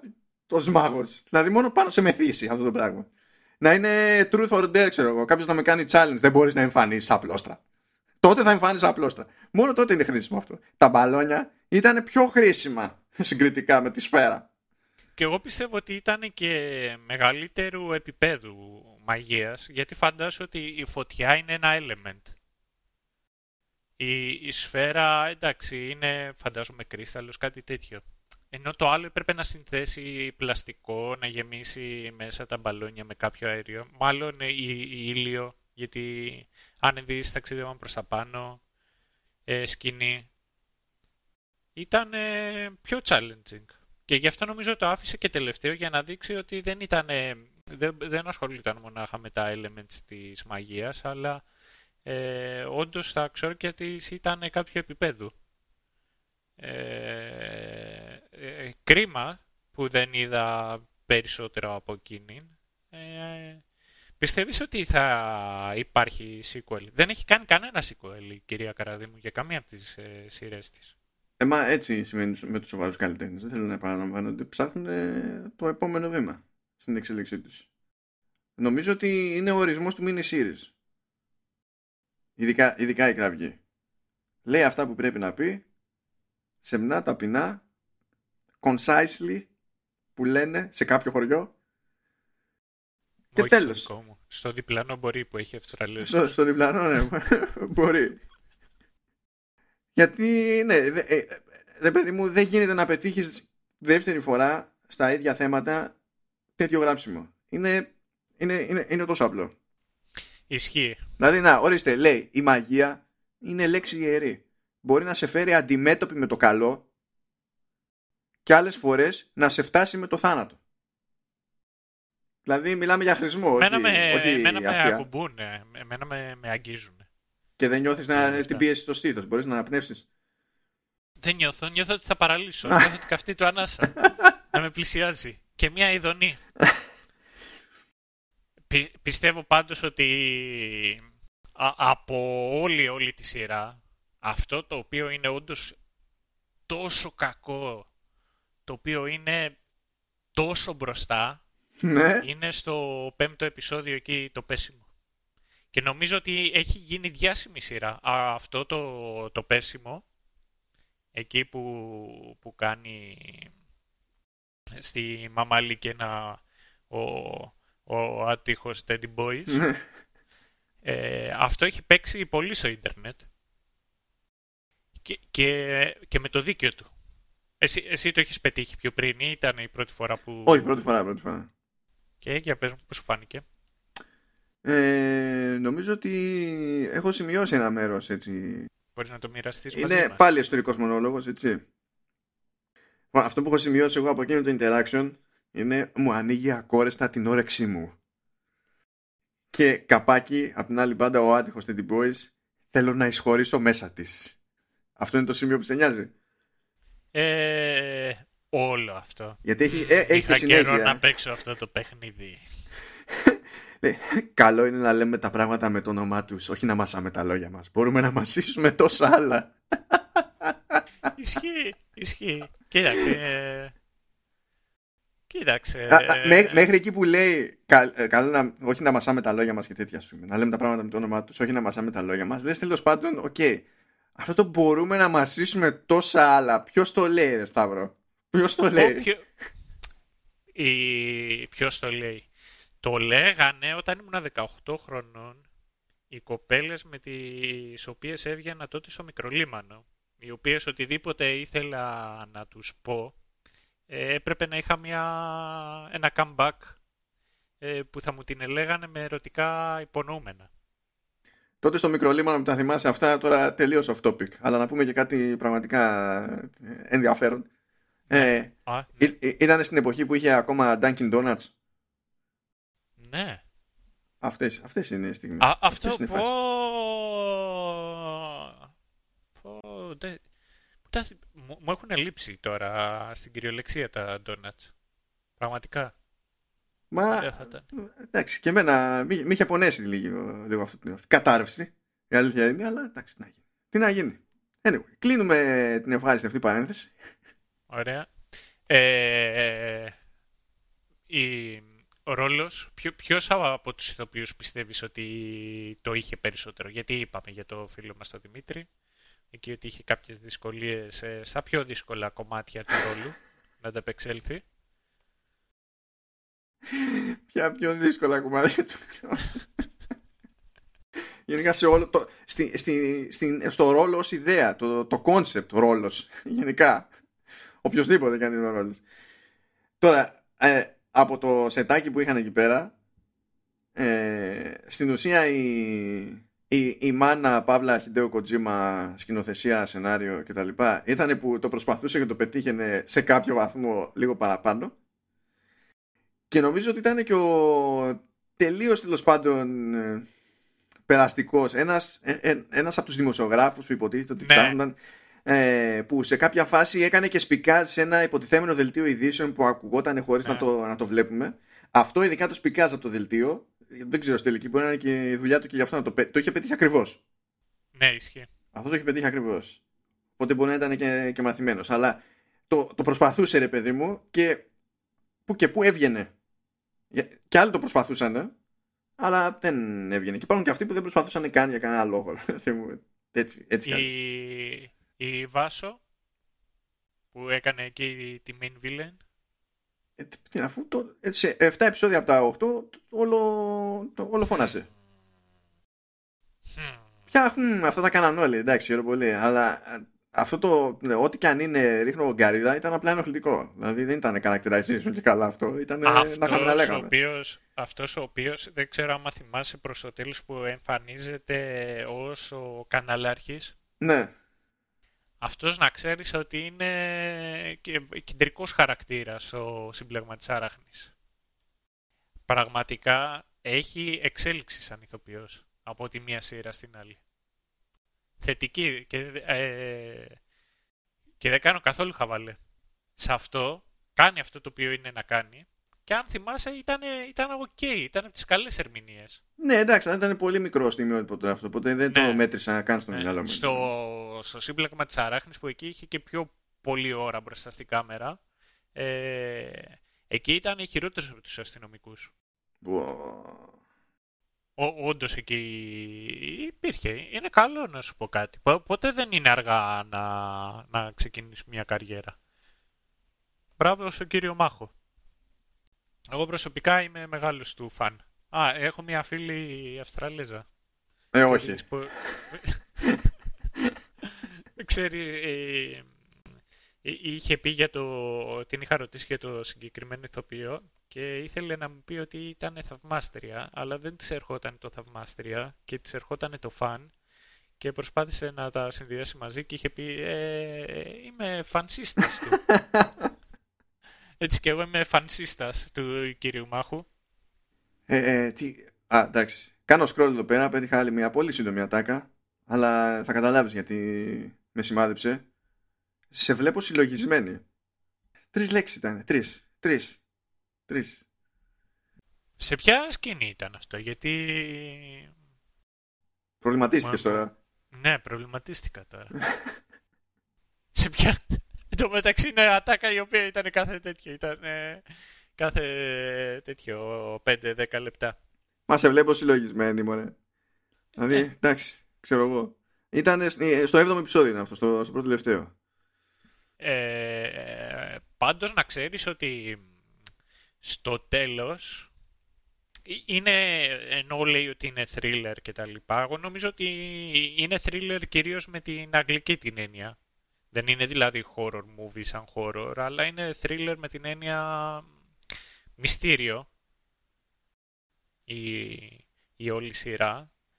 Ε, πώς σου φάνηκε που στο τέλος κάθεται εκεί δίπλα-δίπλα η ηρωίδα με την κακιά και απλά η κακιά μπαπ; Ξε- Πιάνει ένα μονόλογο, ένα επεισόδιο. Μπρρρρ. Αυτό, αυτό σαν σκηνή μου έμεινε, έχει πλάκα, ε, από την άποψη ότι εκεί έχει γίνει η σκέψη ότι θα ήταν καλή φάση να έχουμε μια σκηνή με τους main και να προσπαθήσουμε να δημιουργήσουμε κάποιο είδους ένταση.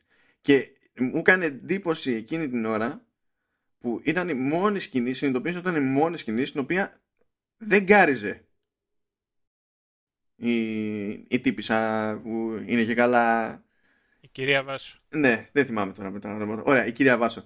Ε, ήταν η μόνη φορά που δεν φώναζε και έλεγε την ιστορία της στο, στο ήρεμο. Αλλά το θέμα είναι ότι όταν βάλεις δύο χαρακτήρες και θες να ε, βγάλουν μια ένταση ε, από το διάλογο και τα λοιπά και να παίξει μια τσίτα καλά και άλλο, αλλιώς πρέπει να γράφεις και αλλιώς πρέπει να ξεκινάει αυτή η σκηνή και πρέπει να έχεις σκεφτεί και ποια είναι τα αποτιθέμενα stakes διότι όταν, Ναι, ξεκινάς, ισχύει. όταν ξεκινάς και λες ε, ότι ε, θα σου πω την ιστορία μου και τότε θα μου δώσεις μόνη σου το μενταγιόν που σου ζητάω στην ουσία σε όλη τη σειρά Γιατί είναι δικό μου. ναι, γιατί είναι δικό μου και τα λοιπά θα ακούσει την ιστορία Αλλά εν μου τέλει δεν ήταν δικό της. Ή Ναι. το είπε, δεν ξέρω. Κάποια στιγμή. Ναι, εγώ δεν κατάλαβα γιατί και καλά ήταν ε, δικό της σε οποιοδήποτε επίπεδο. Αλλά πέραν αυτού, λέει την ιστορία της, λέει η ηρωίδα ότι δεν υπάρχει πρόβλημα, εγώ θα στο δώσω, δεν χρειάζεται να με σκοτώσεις για να το πάρεις. Λέει, όχι, εγώ πρέπει έτσι κι αλλιώς να σε σκοτώσω. Και δεν είχε κανένα νόημα δηλαδή όλο, όλο αυτό, έτσι κι αλλιώς. το, όλο το, το Δεν, interaction. ε, ναι, έχει, είχε θέματα σε αυτό, το, σε αυτό το πράγμα. Γενικότερα να ξέρεις ότι αυτό είναι μία από τις αδυναμίες ε, των συγκεκριμένων σειρών όλης της, ναι, τη, της δημιουργού, της καλλιτέχνηδος. Ε, πάντα στο πρώτο τελευταίο επεισόδιο συνήθως κάθεται και η ίδια ηθοποιός, η κυρία Βάσο, και μπαπ βαράει ένα μονόλογο που ξεκινάει και λέει όλο το story, το οποίο κ- κρατάει 40 λεπτά. Δηλαδή δεν είναι η πρώτη φορά που γίνεται. Εντάξει, δεν, ε, υπάρχει τρόπος να λειτουργήσει αυτό, το ξέρουμε. Είναι προφανές ότι δεν θα λειτουργούσε εδώ. Αλλά ακόμα και με τα δεδομένα, ρε παιδί μου, μιας τέτοιας παραγωγής.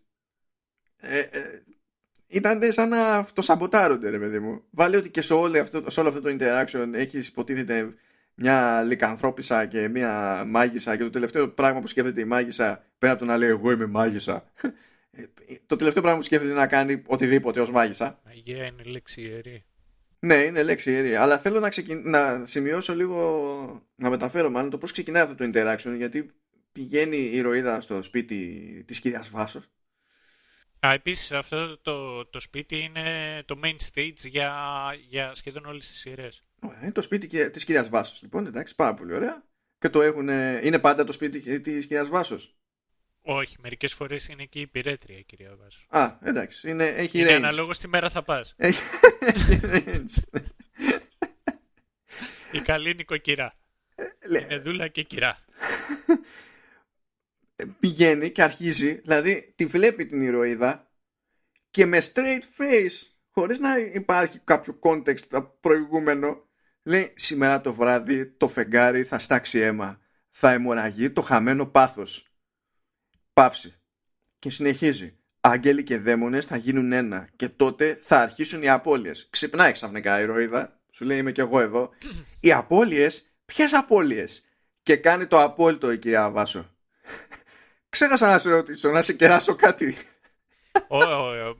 εδώ πέρα χάνει. Εδώ πέρα... Τι χάνω, επειδή και καλά ε, το, το παρουσιάζει να κάνει dodge. Και καλά. όχι, όχι. Εκεί, ή, ή όντω είπε αυτό σαν απάντηση, ή το είπε λιγάκι πιο μετά. Γιατί θυμάμαι ότι εκεί σε κάποια φάση λέει τι εννοείται απώλειε. Και πετάει εκείνη, ε, κάποια λόγια, διάβαζα ένα βιβλίο και μου μείνανε. Όχι, ήταν σε προηγούμενη σκηνή αυτή. Σε προηγούμενο στάδιο. Ήτανε κα... Εφίδη η κυρία Βάσο, το πώς ελύσετε. Ε. Ήταν, ήτανε, κα, ήτανε καπάκι αυτό. Καπάκι. Οι απώλειες, ποιες απώλειες. Ξέ, ε, ξέχασα να σε ρωτήσω, να σε κεράσω κάτι. Μετά, βασικά, δεν είναι σε προηγούμενο επεισόδιο, αλλά είναι στη συνέχεια αυτής της σκηνής. Αφού λέει ξέχασα να σε ρωτήσω, να σε κεράσω κάτι και λέει όχι, ευχαριστώ, ξέρω εγώ κτλ. Είναι που επανέρχεται η ηρωίδα και λέει ναι, αλλά πριν είπατε έτσι και έτσι. Και τότε είναι που γυρνάει και της λέει ότι Α, είναι κάτι που διάβαζα σε ένα βιβλίο. Ξέρεις τι γίνεται κιόλας. Αν, αν θυμάσαι και αυτό είναι κλασικό theme που λέει κάτι ο, ο ένας χαρακτήρας και γυρνάει πρωταγωνίστρια και λέει τι είπες, τίποτα, τίποτα. Εκεί που είναι δηλαδή ο λικάνθρωπος και λέει ε, παραλίγο να γίνεις ορεκτικό της λέει επειδή είχες συναντηθεί με τη μικρή και με την Εβίτα και λέει η άλλη τι είπες, τίποτα, τίποτα. Πάμε να σου δώσω το μπουφάν μου γιατί έχει κρύο. Να ξέρεις ότι οι, αυτές οι σειρές, η, η Ελευθερία Καραδίμου τα, η, γράφει βιβλίο πρώτα. Και αν το καλοσκεφτείς σαν βιβλίο είναι πιο πολύ acceptable αυτό σαν concept. Ότι είπε ξέρω εγώ χαρακτήρας κάτι πίσω από τα δόντια του και κάτι έπιασε ο άλλος και είπε τι Ναι που είναι και όλες αυτές οι περιγραφές που λες τι μου το λες αφού μου το δείχνεις αυτή τη στιγμή μιλάμε. Α, ε, αν δηλαδή έχεις αυτό κατά νου, όλο αυτό το, το, το γράψιμο και τα λοιπά βγάζει, βγάζει λίγο περισσότερο νόημα. Όχι ότι το κάνει καλύτερο, απλά βγάζει λίγο περισσότερο νόημα. Εν τω μεταξύ, σε κάποιες φάσεις έχει κάποιες κόρπιε αναφορές τελείως σε 5α ως σύμβολο τέλος πάντων.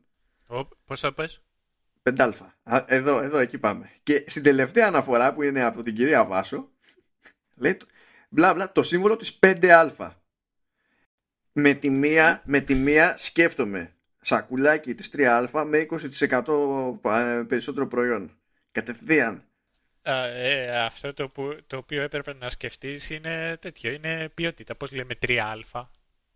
Ναι. Είναι σαν τα μεταξάκια αυτά, είναι και τα α.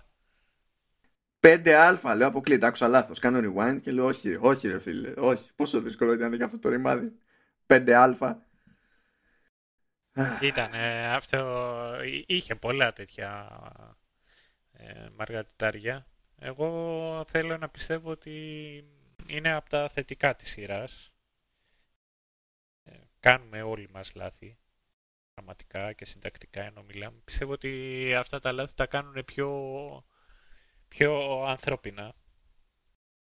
Ε, δεν μου έχει αναφέρει σχεδόν καθόλου την Εβίτα. Ναι, τι να, τι να πω. Ε, Πρώτα απ' όλα, πώς θα σου αναφέρω την Εβίτα. Εννοείται δεν θυμάμαι κανένα όνομα για κανένα λόγο, αλλά. Θα, πρω, πρώτα απ' όλα ντροπή σου. Ζήτα τώρα συγγνώμη και από την Εβίτα. Συγγνώμη, Εβίτα. Λοιπόν, ε, είναι η μικρή αδερφή. Ναι, είναι το αμόρε του. Το... του άλλου ανθρώπου, ναι, εντάξει. Ναι. Είναι που ενώθηκε με την αδελφική αγάπη. Είναι τέτοιο. Μόλις είχε γίνει μητέρα. Okay. Εκεί πριν από τα... Αν δεις εκεί κάτι και καλά flashback που κάνουνε που δείχνει και την πρωταγωνίστρια μωρό αυτό είναι το μωρό της ναι αλλά νομίζω δεν είναι είναι νομίζω ένα αγοράκι το μωρό είναι αγοράκι και, είναι, και, το, και για κάποιο λόγο σου λέει Έχουμε αγοράκι, αλλά θέλουμε το να είναι κοριτσάκι επειδή είναι πρωταγωνίστρια για να κάνουμε flashback. Τι μόρο έχουμε; Αυτό, εντάξει. Ε, ήταν σε πολύ καλή φυσική κατάσταση παρότι ήταν, είχε γίνει πρόσφατα μητέρα. Ντροπή να είσαι τόσο επιφανειακός. Αυτό έχω να πω. Ε, είπα σε φυσική κατάσταση. Δεν, ε, δεν έκανα body shaming σε καμία περίπτωση. ναι, μιλάω για το, επίπε... για, την... για το επίπεδο της σκέψης όμως λέω. Δεν έχει... όχι για το στυλ της κριτικής. Όχι, εγώ ε, ε, πιστεύω ότι είχε τον πιο physically απαιτητικό ρόλο. Εκεί που Ε, έπαιρνε να- να φόρα κάνει- μέσα στο δάσος και έπρεπε τάχα μου να κάνει ότι, κάνει, ότι καβαλάει τον κορμό του δέντρου και κάνει jump από εκεί, σαν wall jump. Αυτό είναι από τα πιο αστεία πράγματα που που έχω δει. Είναι- Είναι σαν να, απλά να, προσπα- να προσπαθεί να αποφύγει τη στούκα με τον κορμό. Ισχύει. Ε, αναπτυγμένο AI. Ναι, αλλά ε, να- ανεπτυ- με τέτοιο pathfinding δεν έχει Ε, δεν- ανεπτυγμένο AI. Εντάξει, είπαμε, δεν είναι machine learning zero. ε, πάντως, ε, τε, για τα... Τι ήθελα να πω, α ναι, για τις τοποθεσίες. Ε, είχε αρκετές τοποθεσίες στη κραυγή, καλά πέρα από το κλασικό, το, το οποίο είναι το σπίτι. Είναι εκεί η παραλία που πήγε μετά από το νεκροταφείο. Τι άλλο. Ναι, αυτά. Ε, έδειξε, έπαιξε πολύ στη φύση. Κάτι το οποίο δεν το κάνει και σε άλλες τις σειρές. Εσένα πώς σου φάνηκε οι, οι τοποθεσίες οι οποίες διάλεξανε; Εμένα με κούφανε ότι στο άσχετο, στο τελείωμα της σειράς στην ουσία, σκάει πάτρα. Δεν υπάρχει πάτρα πουθενά σε όλη τη σειρά. Για κάποιο λόγο στο τέλος έχει πάτρα. Μπορεί τέτοιο, και λίγο πριν τα γυρίσματα του τελευταίου επεισοδίου να, να μπήκαν τα λεφτά από τις χορηγίες. Και σπρώχνει εκεί πέρα και άλλη, και άλλη ταβέρνα. Που, Είτε- α, για- α, αυτό πρέπει να το πω έτσι. Λοιπόν, Ναι, ναι, ναι.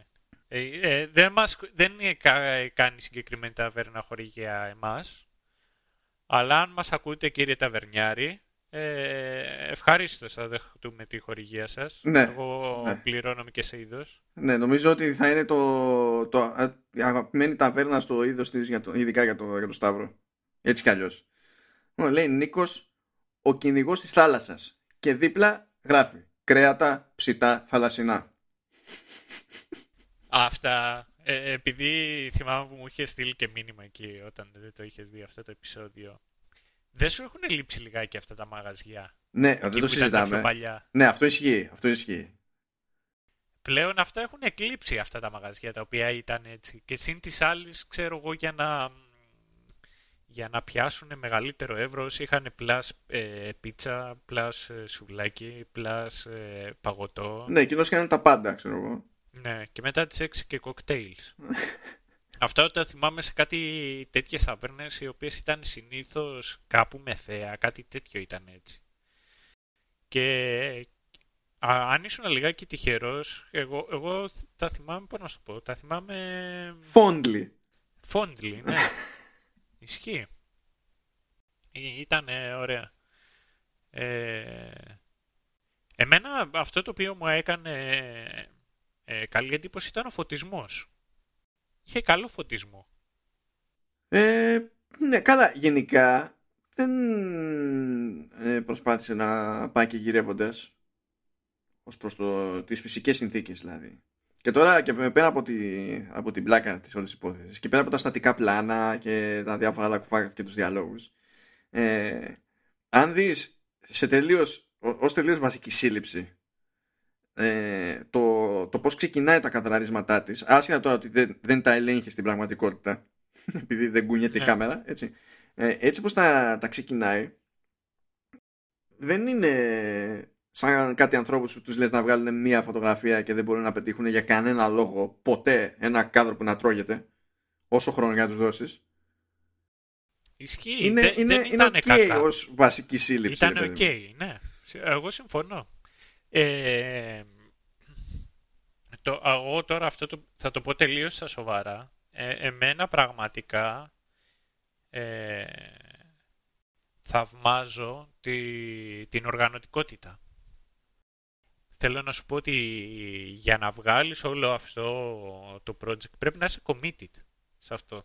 Δηλαδή να ξεκινήσεις να γράψεις, να, να κάνεις τα απλά τα logistics, να πείσεις τους άλλους να, να παίξουν, να τους βάλεις να μάθουν τους διαλόγους, να τους κάνεις να εμφανιστούν, να, να πούνε τα λόγια τους στην ώρα τους, να προχωρήσεις, να κοιτάξεις ε, τα εξωτερικά πλάνα, να τελειώσεις, να πρέπει να κάνεις μοντάζ. Ε, είναι, είναι ένας ολόκληρος πονοκέφαλος και για κάποιον ο οποίος είναι στην πραγματικότητα αερασιτέχνης ε, πραγματικά φαίνεται ότι υπάρχει πάθος πίσω από αυτό. Ασχέτως τώρα που σχολιάζουμε για, για το αποτέλεσμα. Μα στην τελική έχει και, έχει και output. Δηλαδή αυτό από μόνο του ε, δείχνει ρε παιδί μου ότι παίζει, παίζει commitment. Γιατί στην τελική, να, αυτό πέσει ότι ήταν και πιο μικρό με τα 8 επεισόδια. Αλλά δεν είναι το, το μοναδικό που έχει γυρίσει. Ε, δεν είναι καν το μεγαλύτερο που έχει γυρίσει. Και όλα αυτά στην τελική είναι δουλειά και είναι και δουλειά και με τόσους ανθρώπους. Ε, ισχύει. Δηλαδή, εντάξει, δεν είναι. Πέρα, από το, τον όποιο Και να σου πω και κάτι άλλο. Αν τα βάλεις κάτω, ε, ακόμα και σε σχέση ξέρεις, με μια πιο τυπική ελληνική σαπουνόπερα που θα, δηλαδή τώρα ξέρω εγώ 8 λέξεις και κάτι τέτοια ακριβώς επειδή παίζει αυτό που πες νωρίτερα ότι συνήθως σε τέτοιες περιπτώσεις ενώ το αποτέλεσμα είναι για γέλια ε, ενοχλεί αυτή η εντύπωση που σημαίνει ότι όλοι το έχουν πάρει πιο στα σοβαρά πόσο του αξίζει του, του εγχειρήματος. Ε, σε κάνει να, να κοιτάξεις λίγο πιο γλυκά το, τον καθαρό ένα τεχνισμό εδώ πέρα. Γιατί λες, ε, ε, θεωρείς αυτονόητο ότι δεν προσπαθεί να, να σε φλωμώσει κανένας; Ε, συμφωνώ. Και κοίταξε, ε, αυτό το οποίο θα πω, ίσως να μην είναι το καλύτερο παράδειγμα, αλλά είναι και, και όλας η νοοτροπία τέχνη για την τέχνη. Νομίζω ότι ε, τέτοιοι άνθρωποι θα, θα συνεχίζανε να βγάζουν έργο ακόμα και αν δεν τους έβλεπε κανένας. Δηλαδή, τώρα για να είμαστε ειλικρινείς, ε, έφτιαξε, το, έφτιαξε τη συγκεκριμένη σειρά η οποία παίχτηκε σε ένα το, τοπικό κανάλι. Το, το Center TV. Το, ναι, το, Center TV. Ναι. Ε, και γι' αυτό και τα επεισόδια τα βρείτε στο Center TV. Τα υπόλοιπα είναι στο κανάλι της στο YouTube. Ό,τι revenue και να έχεις από το YouTube. Δεν, δεν, ε, θέλεις πολλά views για να πεις ότι το, το κάνει η Sony και για το μέρο κάματο. Όχι, δεν είναι. Εκεί πέρα, ό,τι και να έχει μαζέψει από αυτή την ιστορία από το YouTube, δεν είναι για, για να βγει για καφέδες. ναι. Θέλεις εκπληκτικό όγκο για να πεις ότι αυτό το ποσό που θα μαζευτεί σημαίνει οτιδήποτε. Και ε, μετά είναι ωραίο γιατί αν, αν δεις και άλλες τις ε, σειρές, ε, πειραματίζεται με διαφορετικά πράγματα. Δηλαδή εδώ πέρα ε, έπλεξε φάνταση. Ναι καλά, αυτό από μόνο του είναι κουφό. Το ότι ήρθε η σκέψη, έμεινε η σκέψη και μετά προσπάθησε να την κάνει οτιδήποτε. Ε, τώρα όσον αφορά για το φάνταση, ε, εγώ αυτό το οποίο περίμενα είναι ότι τα έμπλεξε λιγάκι και οι μάγισσες λικανθρώπους, είχε και και ζόμπι, δεν ξέρω καν αν ε, τα αναφέρει σαν ζόμπι ή τα λέει σαν τέρατα. Διότι μπορεί να μην είχε κατά νου Sony και δεν να χρησιμοποιήσει ζόμπι, αλλά αυτό είχε σαν, ε, σαν εφέ και γι' αυτό το πέταξε. Ε, εγώ περίμενα ότι πολύ πιθανό μπορεί να χρησιμοποιούσε και κάποια πράγματα από την ελληνική παράδοση όσον αφορά με, το, με, με τη συγκεκριμένη θεματική. Το, το χοντρένες, το Ό, όχι, το, ε, αυτό το οποίο σου λέω είναι χωρίς χαβαλέ. Ναι, το ξέρω δηλαδή, ότι το λες χωρίς χαβαλέ, απλά το χοντρένε. Γιατί αυτό θα ήθελε και άλλου τύπου research, ενώ εδώ πέρα το ζήτημα δεν είναι το research. Είναι να κάνουμε μια δοκιμή στο, στο είδος, ας πούμε, για να χρησιμοποιήσουμε γνωστά concept. Ισχύει, αλλά ξέρεις τι γίνεται. Οι άνθρωποι στην επαρχία έχουν, έχουν και αυτοί τις δικές τους παραδόσεις και ναι, έχουν και τα scary movie κτλ. Δεν ξέρω. Συγγνώμη, συγγνώμη, συγγνώμη. Είπε οι άνθρωποι στην επαρχία έχουν και αυτοί τις δικές τους παραδόσεις μέχρι εκεί καλά και καπάκι λες έχουν και τα scary movie. Ναι. τι, τι, τι, σημαίνει αυτό; Τι δεν καταλαβαίνεις. Ναι. ε, Α πούμε, έφαγες και εσύ χόρτα. Τι, τι... ε, ωραία. Να, να, σου κάνω μια, μια άλλη ερώτηση.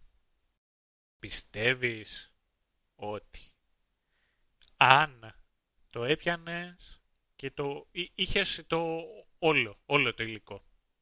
Είχες όλα τα πλάνα. Με το μοντάζ και με, και με λιγότερα επεισόδια έβγαζες σε σειρά η ταινία που να στεκόταν. ως ένα σημείο να στεκόταν. Να στεκόταν, κοίτα, είναι, είναι το γράψιμο τόσο κακό που δεν μπορείς να το πεις αυτό το πράγμα. Όμως να το πάρεις αυτό και να συμμαζέψεις ειδικά το μοντάρισμα με τα τελείως αλλοπρόσαλα cuts και τέτοια ώστε να κάθεται γενικά πιο καλά, αυτό γίνεται. Το, να κάθεται τόσο πιο καλά ώστε να πεις είναι σειρά ταινία που στέκεται νομίζω είναι, είναι πάρα πολύ δύσκολο. Δεν αρκεί δηλαδή μόνο αυτό. Θέλει και άλλα πράγματα. Δηλαδή έστω πες ότι το, έχεις πρόσβαση στους ανθρώπους που έχεις για οικονομικούς λόγους, για το τίποτε ρε παιδί μου και δεν την παλεύουν να παίξουν. Ακόμα και αυτό μπορείς να το βάλεις λίγο στην άκρη αν τουλάχιστον το, το γράψιμο είναι λίγο πιο σόι στα τελείως βασικά. Γιατί εδώ yeah. Ναι. μπορεί να έχει concepts αλλά πραγματικά στο γράψιμο το ίδιο γίνεται χαμός. Γίνεται χαμός. Πάντως αν, αν πιάσεις το σενάριο και το ξεγυμνώσεις τελείως και πιάσεις το κεντρικό του θέμα εγώ εκεί που καταλήγω είναι ότι δεν γίνεται τίποτα. Πού να γίνει, αφού δεν κάνει, είπαμε, είναι μάγισσα για το ΕΦΕ. Δεν, δεν είναι δηλαδή ότι, ότι έχει ένα story, μια τέτοια, μια τέτοια πλοκή. Όχι, γιατί στην πραγματικότητα το story είναι να καταλήξουμε σε μια κατάσταση στο τέλος που ε, η πρωταγωνίστρια να είναι θεά. Because reasons. Για να βγάλεις στο τέλος ένα μονόλογο Α, ναι. Το συγκλονιστικότερο ναι. μονόλογο σε όλη τη σειρά. Αυτό μπορείτε να το βρείτε και στο τρέιλερ. Τι έχουν βάλει στο τρέιλερ όλο το μονόλογο; Και παίζει να είναι κιόλας και στο description του, του τρέιλερ. Α, αυτό επειδή έχει, και το, επειδή έχει και τον τίτλο που λέει να ακούω τον ήχο των κυμάτων της θάλασσας και να μαζεύω τις σιωπές να φτιάξω μια, δύναμη, μια δυνατή κραυγή. Εντάξει, αυτό μπορεί να... Okay. Αλλά πραγματικά έκανα, έκανα transcribe το μονόλογο αυτό γιατί είχα συγκλονιστεί, δεν δεχόμουν αυτά που άκουγα. Τώρα είναι, είναι κρίμα να το αναφέρω αυτό εδώ πέρα. είναι, είναι πραγματικά κρίμα. Αλλά ξέρω εγώ να δώσω ε, ε, ένα taster. Ε, Κάτσε να βρω λίγο ναι. σημείο, sorry γιατί γκαβός. Ωραία. Βασικά, ναι, αυτή που είναι αρκετά χαρακτηριστική χωρίς να είναι και spoiler, τώρα το θες να το κάνει, είναι, είναι είναι η πρώτη πρόταση που λέει μέσα από τη σιωπή να χαιρετώ το παρελθόν που ζει μέσα μου και αναγεννιέται με το παρόν. Το παρελθόν αναγεννιέται με το παρόν. It boggles the mind. Να πιάνε... Μπορεί με αυτό το τρόπο να εννοούσε τις αναμνήσεις που, που, που οι άνθρωποι οι οποίοι ε, έχουν κάποια περιστατικά τα οποία τα έχουν βασανίσει τα κουβαλούν συνέχεια μέσα τους και τα έχουν μέσα στο μυαλό τους και γίνεται καθημερινότητά τους ή όχι; Και εγώ λοιπόν μέσα από τη σιωπή να χαιρετώ το παρελθόν που ζει μέσα μου και αναγεννιέται με το παρόν. Δεν, ναι, κοίταξε, είναι με, κάνει μπαμ ότι ε, αυτό, είναι, αυτό είναι κλασικό φαινόμενο ε, στους σεναριογράφους οι οποίοι δεν έχουν και κάποιον να τους βάζει χέρι απλά κοιτάζουν να χρησιμοποιήσουν βαρύγδουπες ε, λέξεις σε μια διαδοχή μόνο και μόνο για να κερδίσουν τις εντυπώσεις. Ναι, ναι. Αυτό δηλαδή φαίνεται ότι, ότι τι ωραία που τα λέω ε, δεν, δεν, με, δεν με διορθώνει και κανένας. Αυτό κάνει μπαμ και αυτό φαίνεται καθ' όλη τη διάρκεια ε, τη, της σειράς. Ε, μέσα σε πόσες μέρες το είδες; Ε, τώρα είναι 8 επεισόδια. Στην ουσία έβλεπα 2 επεισόδια τη μέρα γιατί έχουμε και δουλειές, Σταύρο. Ε, απολογισμός. Θέλω να σου πω ότι και εγώ τα βλέπω. Εγώ είμαι λιγάκι... Είμαι απαιτητικός με τις ε, Είμαι απαιτητικός με τις σειρές τις οποίες. Αν νόμιζα ότι είσαι απαιτητικό από το, από το τσίπουρο. Α, ε, και, και από αυτό είμαι. Ε, και τραβάω σκαλώματα για πολύ μικρά λάθη, κυρίως σε θέματα σεναρίου. Αλλά οι συγκεκριμένες σειρές ομολογώ ότι είναι guilty pleasures. Ε, ε μα, μόνο έτσι. Νομίζω δηλαδή, ότι ε, ε, όχι πάντα, αλλά πετυχαίνουν εκεί μια ισορροπία που είναι τόσο κακό που δεν μπορείς να σταματήσεις να το βλέπεις. Ναι, ναι, ναι. Είναι το, το Carcrash. Είναι, είναι αυτό δηλαδή, το κοιτάζεις. Και να ξέρεις ότι ασχέτως το πόσο μελοδραματικά είναι, περνάς ευχάριστα. Δηλαδή είναι, το αντιμετωπίζεις σαν, σαν κομμωδία. Έχει γυρίσει κομμωδία. Λέγεται αγάπη μου είσαι στο φουμπού το είχε κιόλας. FB, δεν έγραψε ποτέ Facebook. Γιατί η κυρία Ρία ξέρει και η κυρία Ρία δεν θα φάει copyrights. ε, και ήταν κομμωδία και επειδή εκεί έπρεπε να βασιστεί σε punchlines, εντάξει, η κομμωδία είναι και το delivery σίγουρα, αλλά είναι, είναι το σενάριο πολύ πιο, και οι διάλογοι πολύ πιο σημαντικά. Εκεί δεν το είχε. Ε, ενώ στα δράματα, εγώ τουλάχιστον τα βλέπω πολύ πιο εύκολα. Μα στο δράμα μπορείς να πιο εύκολα να το παίξεις ιστορία με μέλο και τέτοια πράγματα. Στην κομμωδία δεν, δεν γίνεται. Αυτό ισχύει γενικότερα. Γι' αυτό μπορείς να δεις και τόσους τοπίους που μπορούν να νιώσουν σε ένα δράμα και να τους βάλεις να παίξουν κομικό ρόλο και να έρθει στο τέλος. Αυτό, αυτό είναι, είναι κλασικό. Δηλαδή, μπορεί να μην ακούγεται έτσι, να ακούγεται ότι εντάξει, πιο χαβαλές ξέρω εγώ η κομμωδία, πιο εύκολο να βγει, αλλά δεν. Νομίζω ότι φαίνονται ακόμη πιο γρήγορα οι αδυναμίες. Ειδικά στο γράψιμο. Ναι. Και ε, γι' αυτό βλέπεις. Ε, μιλάμε για πολύ πιο συχνά για writers όσον αφορά την κομμωδία από ότι, για, από ότι στο, στο δράμα. Αλλά αυτό έχει να κάνει κυρίως γιατί στο δράμα πέφτει, πέφτει και, και στη σκηνοθεσία, παίζει... Τέλος πάντων χρησιμοποιούνται διαφορετικοί μηχανισμοί. Ε, ένας μηχανισμός που χρησιμοποιεί ο Σταύρος, απλά θέλω να το εξηγήσω με ποιον μας ακούει, που του δίνει αυτή τη, τη δυνατότητα να απολαμβάνει, όχι απλά να χαζεύει και να παρατηρεί τέλος πάντων ένα φαινόμενο καθώς αυτό εκτιλήσεται μπροστά του, σαν ένα οποιοδήποτε άλλο φαινόμενο στη φύση. Ε, ναι, ε, είναι επειδή σε αυτές τις περιπτώσεις φροντίζει να έχει κάτι γευστικό μπροστά του, κάτι με ικανή συγκέντρωση αλκοόλ, το οποίο δυστυχώς εγώ δεν φρόντισα.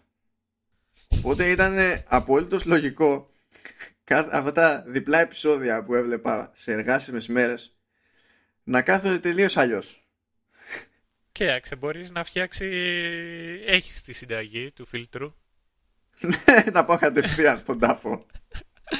μπορείς να δοκιμάσεις κάτι τέτοιο. Ε... Ε...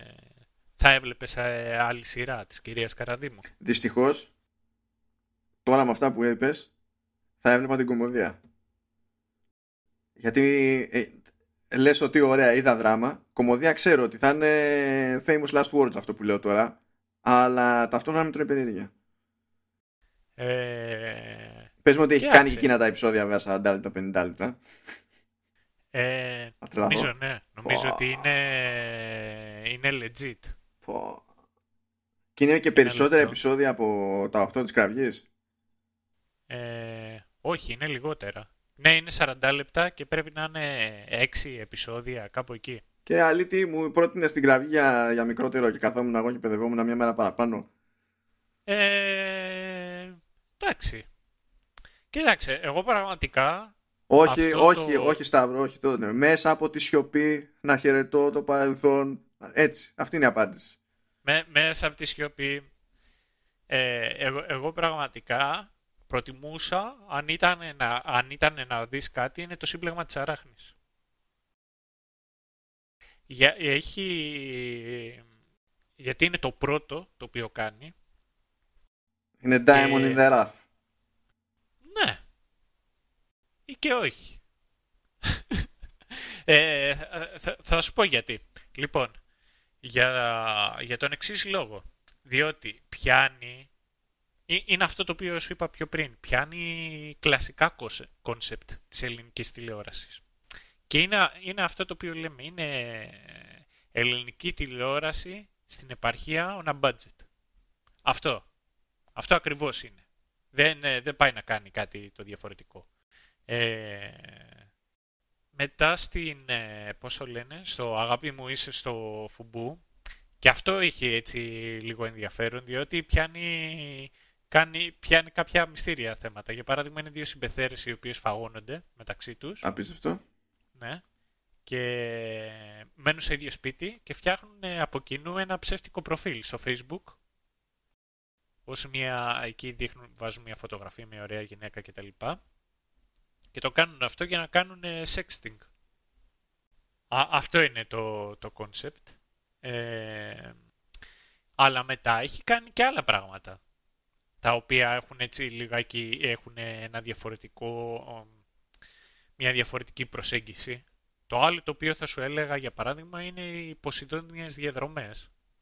Το οποίο είναι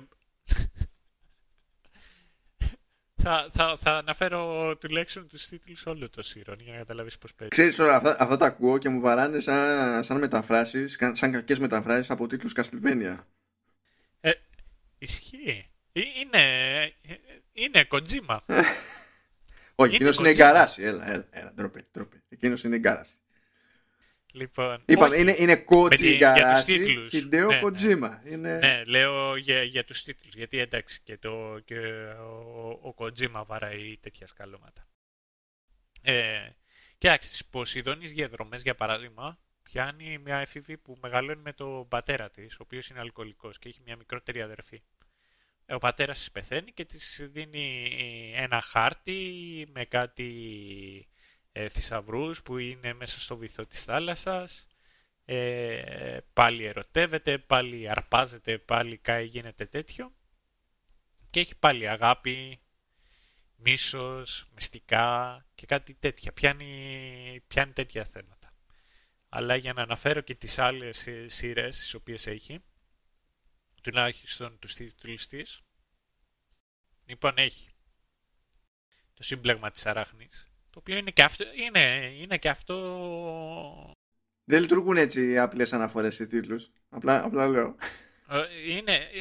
Είσαι, έχεις, έχεις ξανακούσει τον τίτλο, αλλά για, για βάλ το κάτω. Το σύμπλεγμα της αράχνης. Είναι, βλέπεις ότι είναι κάτσι. Προσπαθεί τουλάχιστον να σου κινήσει το ενδιαφέρον. Έχει στη σκιά της τρέλας. Lovecraft; Όχι, όχι, έλα, έλα, έλα. έλα. Α, συγγνώμη. Παράξενη παρουσία, αγγελοφορεμένος δαίμονας, θαμμένα μυστικά.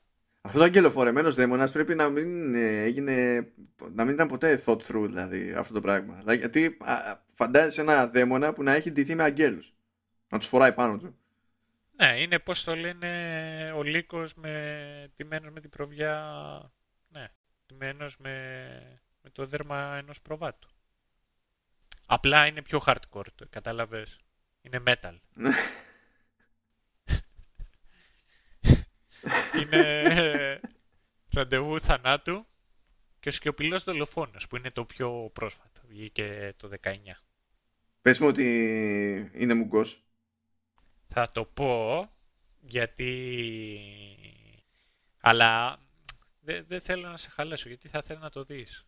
Ε, είναι περιπέτεια, έχει μεταφυσικά. Ναι. Ε, έχει γυρίσματα τα οποία γίνανε στο, νομίζω στο σανατόριο της Καβάλας και έχει πάρα πολλά στοιχεία από ασιατικά χώρο. Λοιπόν, από αυτή την περιγραφή, καλά, όχι απλά πρέπει να, να δω τι παίζει, αλλά καταλαβαίνεις τώρα ότι η Ρία, η κυρία Ρία λοιπόν, κόβει βόλτες στην καβάλα βλέπει διάφορες τοποθεσίες κτίρια ξέρω εγώ και μνημεία και ό,τι να είναι και στάντα σκέφτεται τι θα μπορούσα να γυρίσω εγώ εδώ. Αυτό είναι, αυτό είναι το process ενός καλλιτέχνη. Και δίνει, και δίνει πόνο. Δηλαδή τώρα δεν δέχομαι ότι σκέφτηκε κάτι και μετά αναρωτήθηκε αν υπάρχει σανατόριο πρόχειρο στην Καβάλα. Δέχομαι μόνο ότι ε, ε, θυμήθηκε σε κάποια βάση στο σανατόριο και λέει hmm, potential. Ακριβώς. Ακριβώς. Μα ε, είναι αυτό το οποίο σου είπα και πιο πριν. Έχει, έχει, έχει εύρος. Έχει εύρος. Κοίταξε. Ε, γενικότερα η τηλεόραση στην επαρχία και αυτό το δεν ούτε καν indie. Amateur που είναι ε, κινηματογραφιστές εγώ πιστεύω το ότι είναι, υπάρχουν από αυτά diamonds in the rough. Ε, εντάξει, ε, τα λίγο. βάζω μέσα και την κραυγή. Αυτό είναι αλίμονο άλλο που λέω τώρα. Είναι φαντα... Το αλίμονο, το... αλίμονο... ως λέξη, αλλά ξέρεις πώς το εννοώ τώρα με τη δεύτερη. Όχι με την πρώτη, την άλλη. Λοιπόν, υπάρχει και άλλη μια σειρά η οποία δεν είναι όμως της κυρίας Καραδίμου.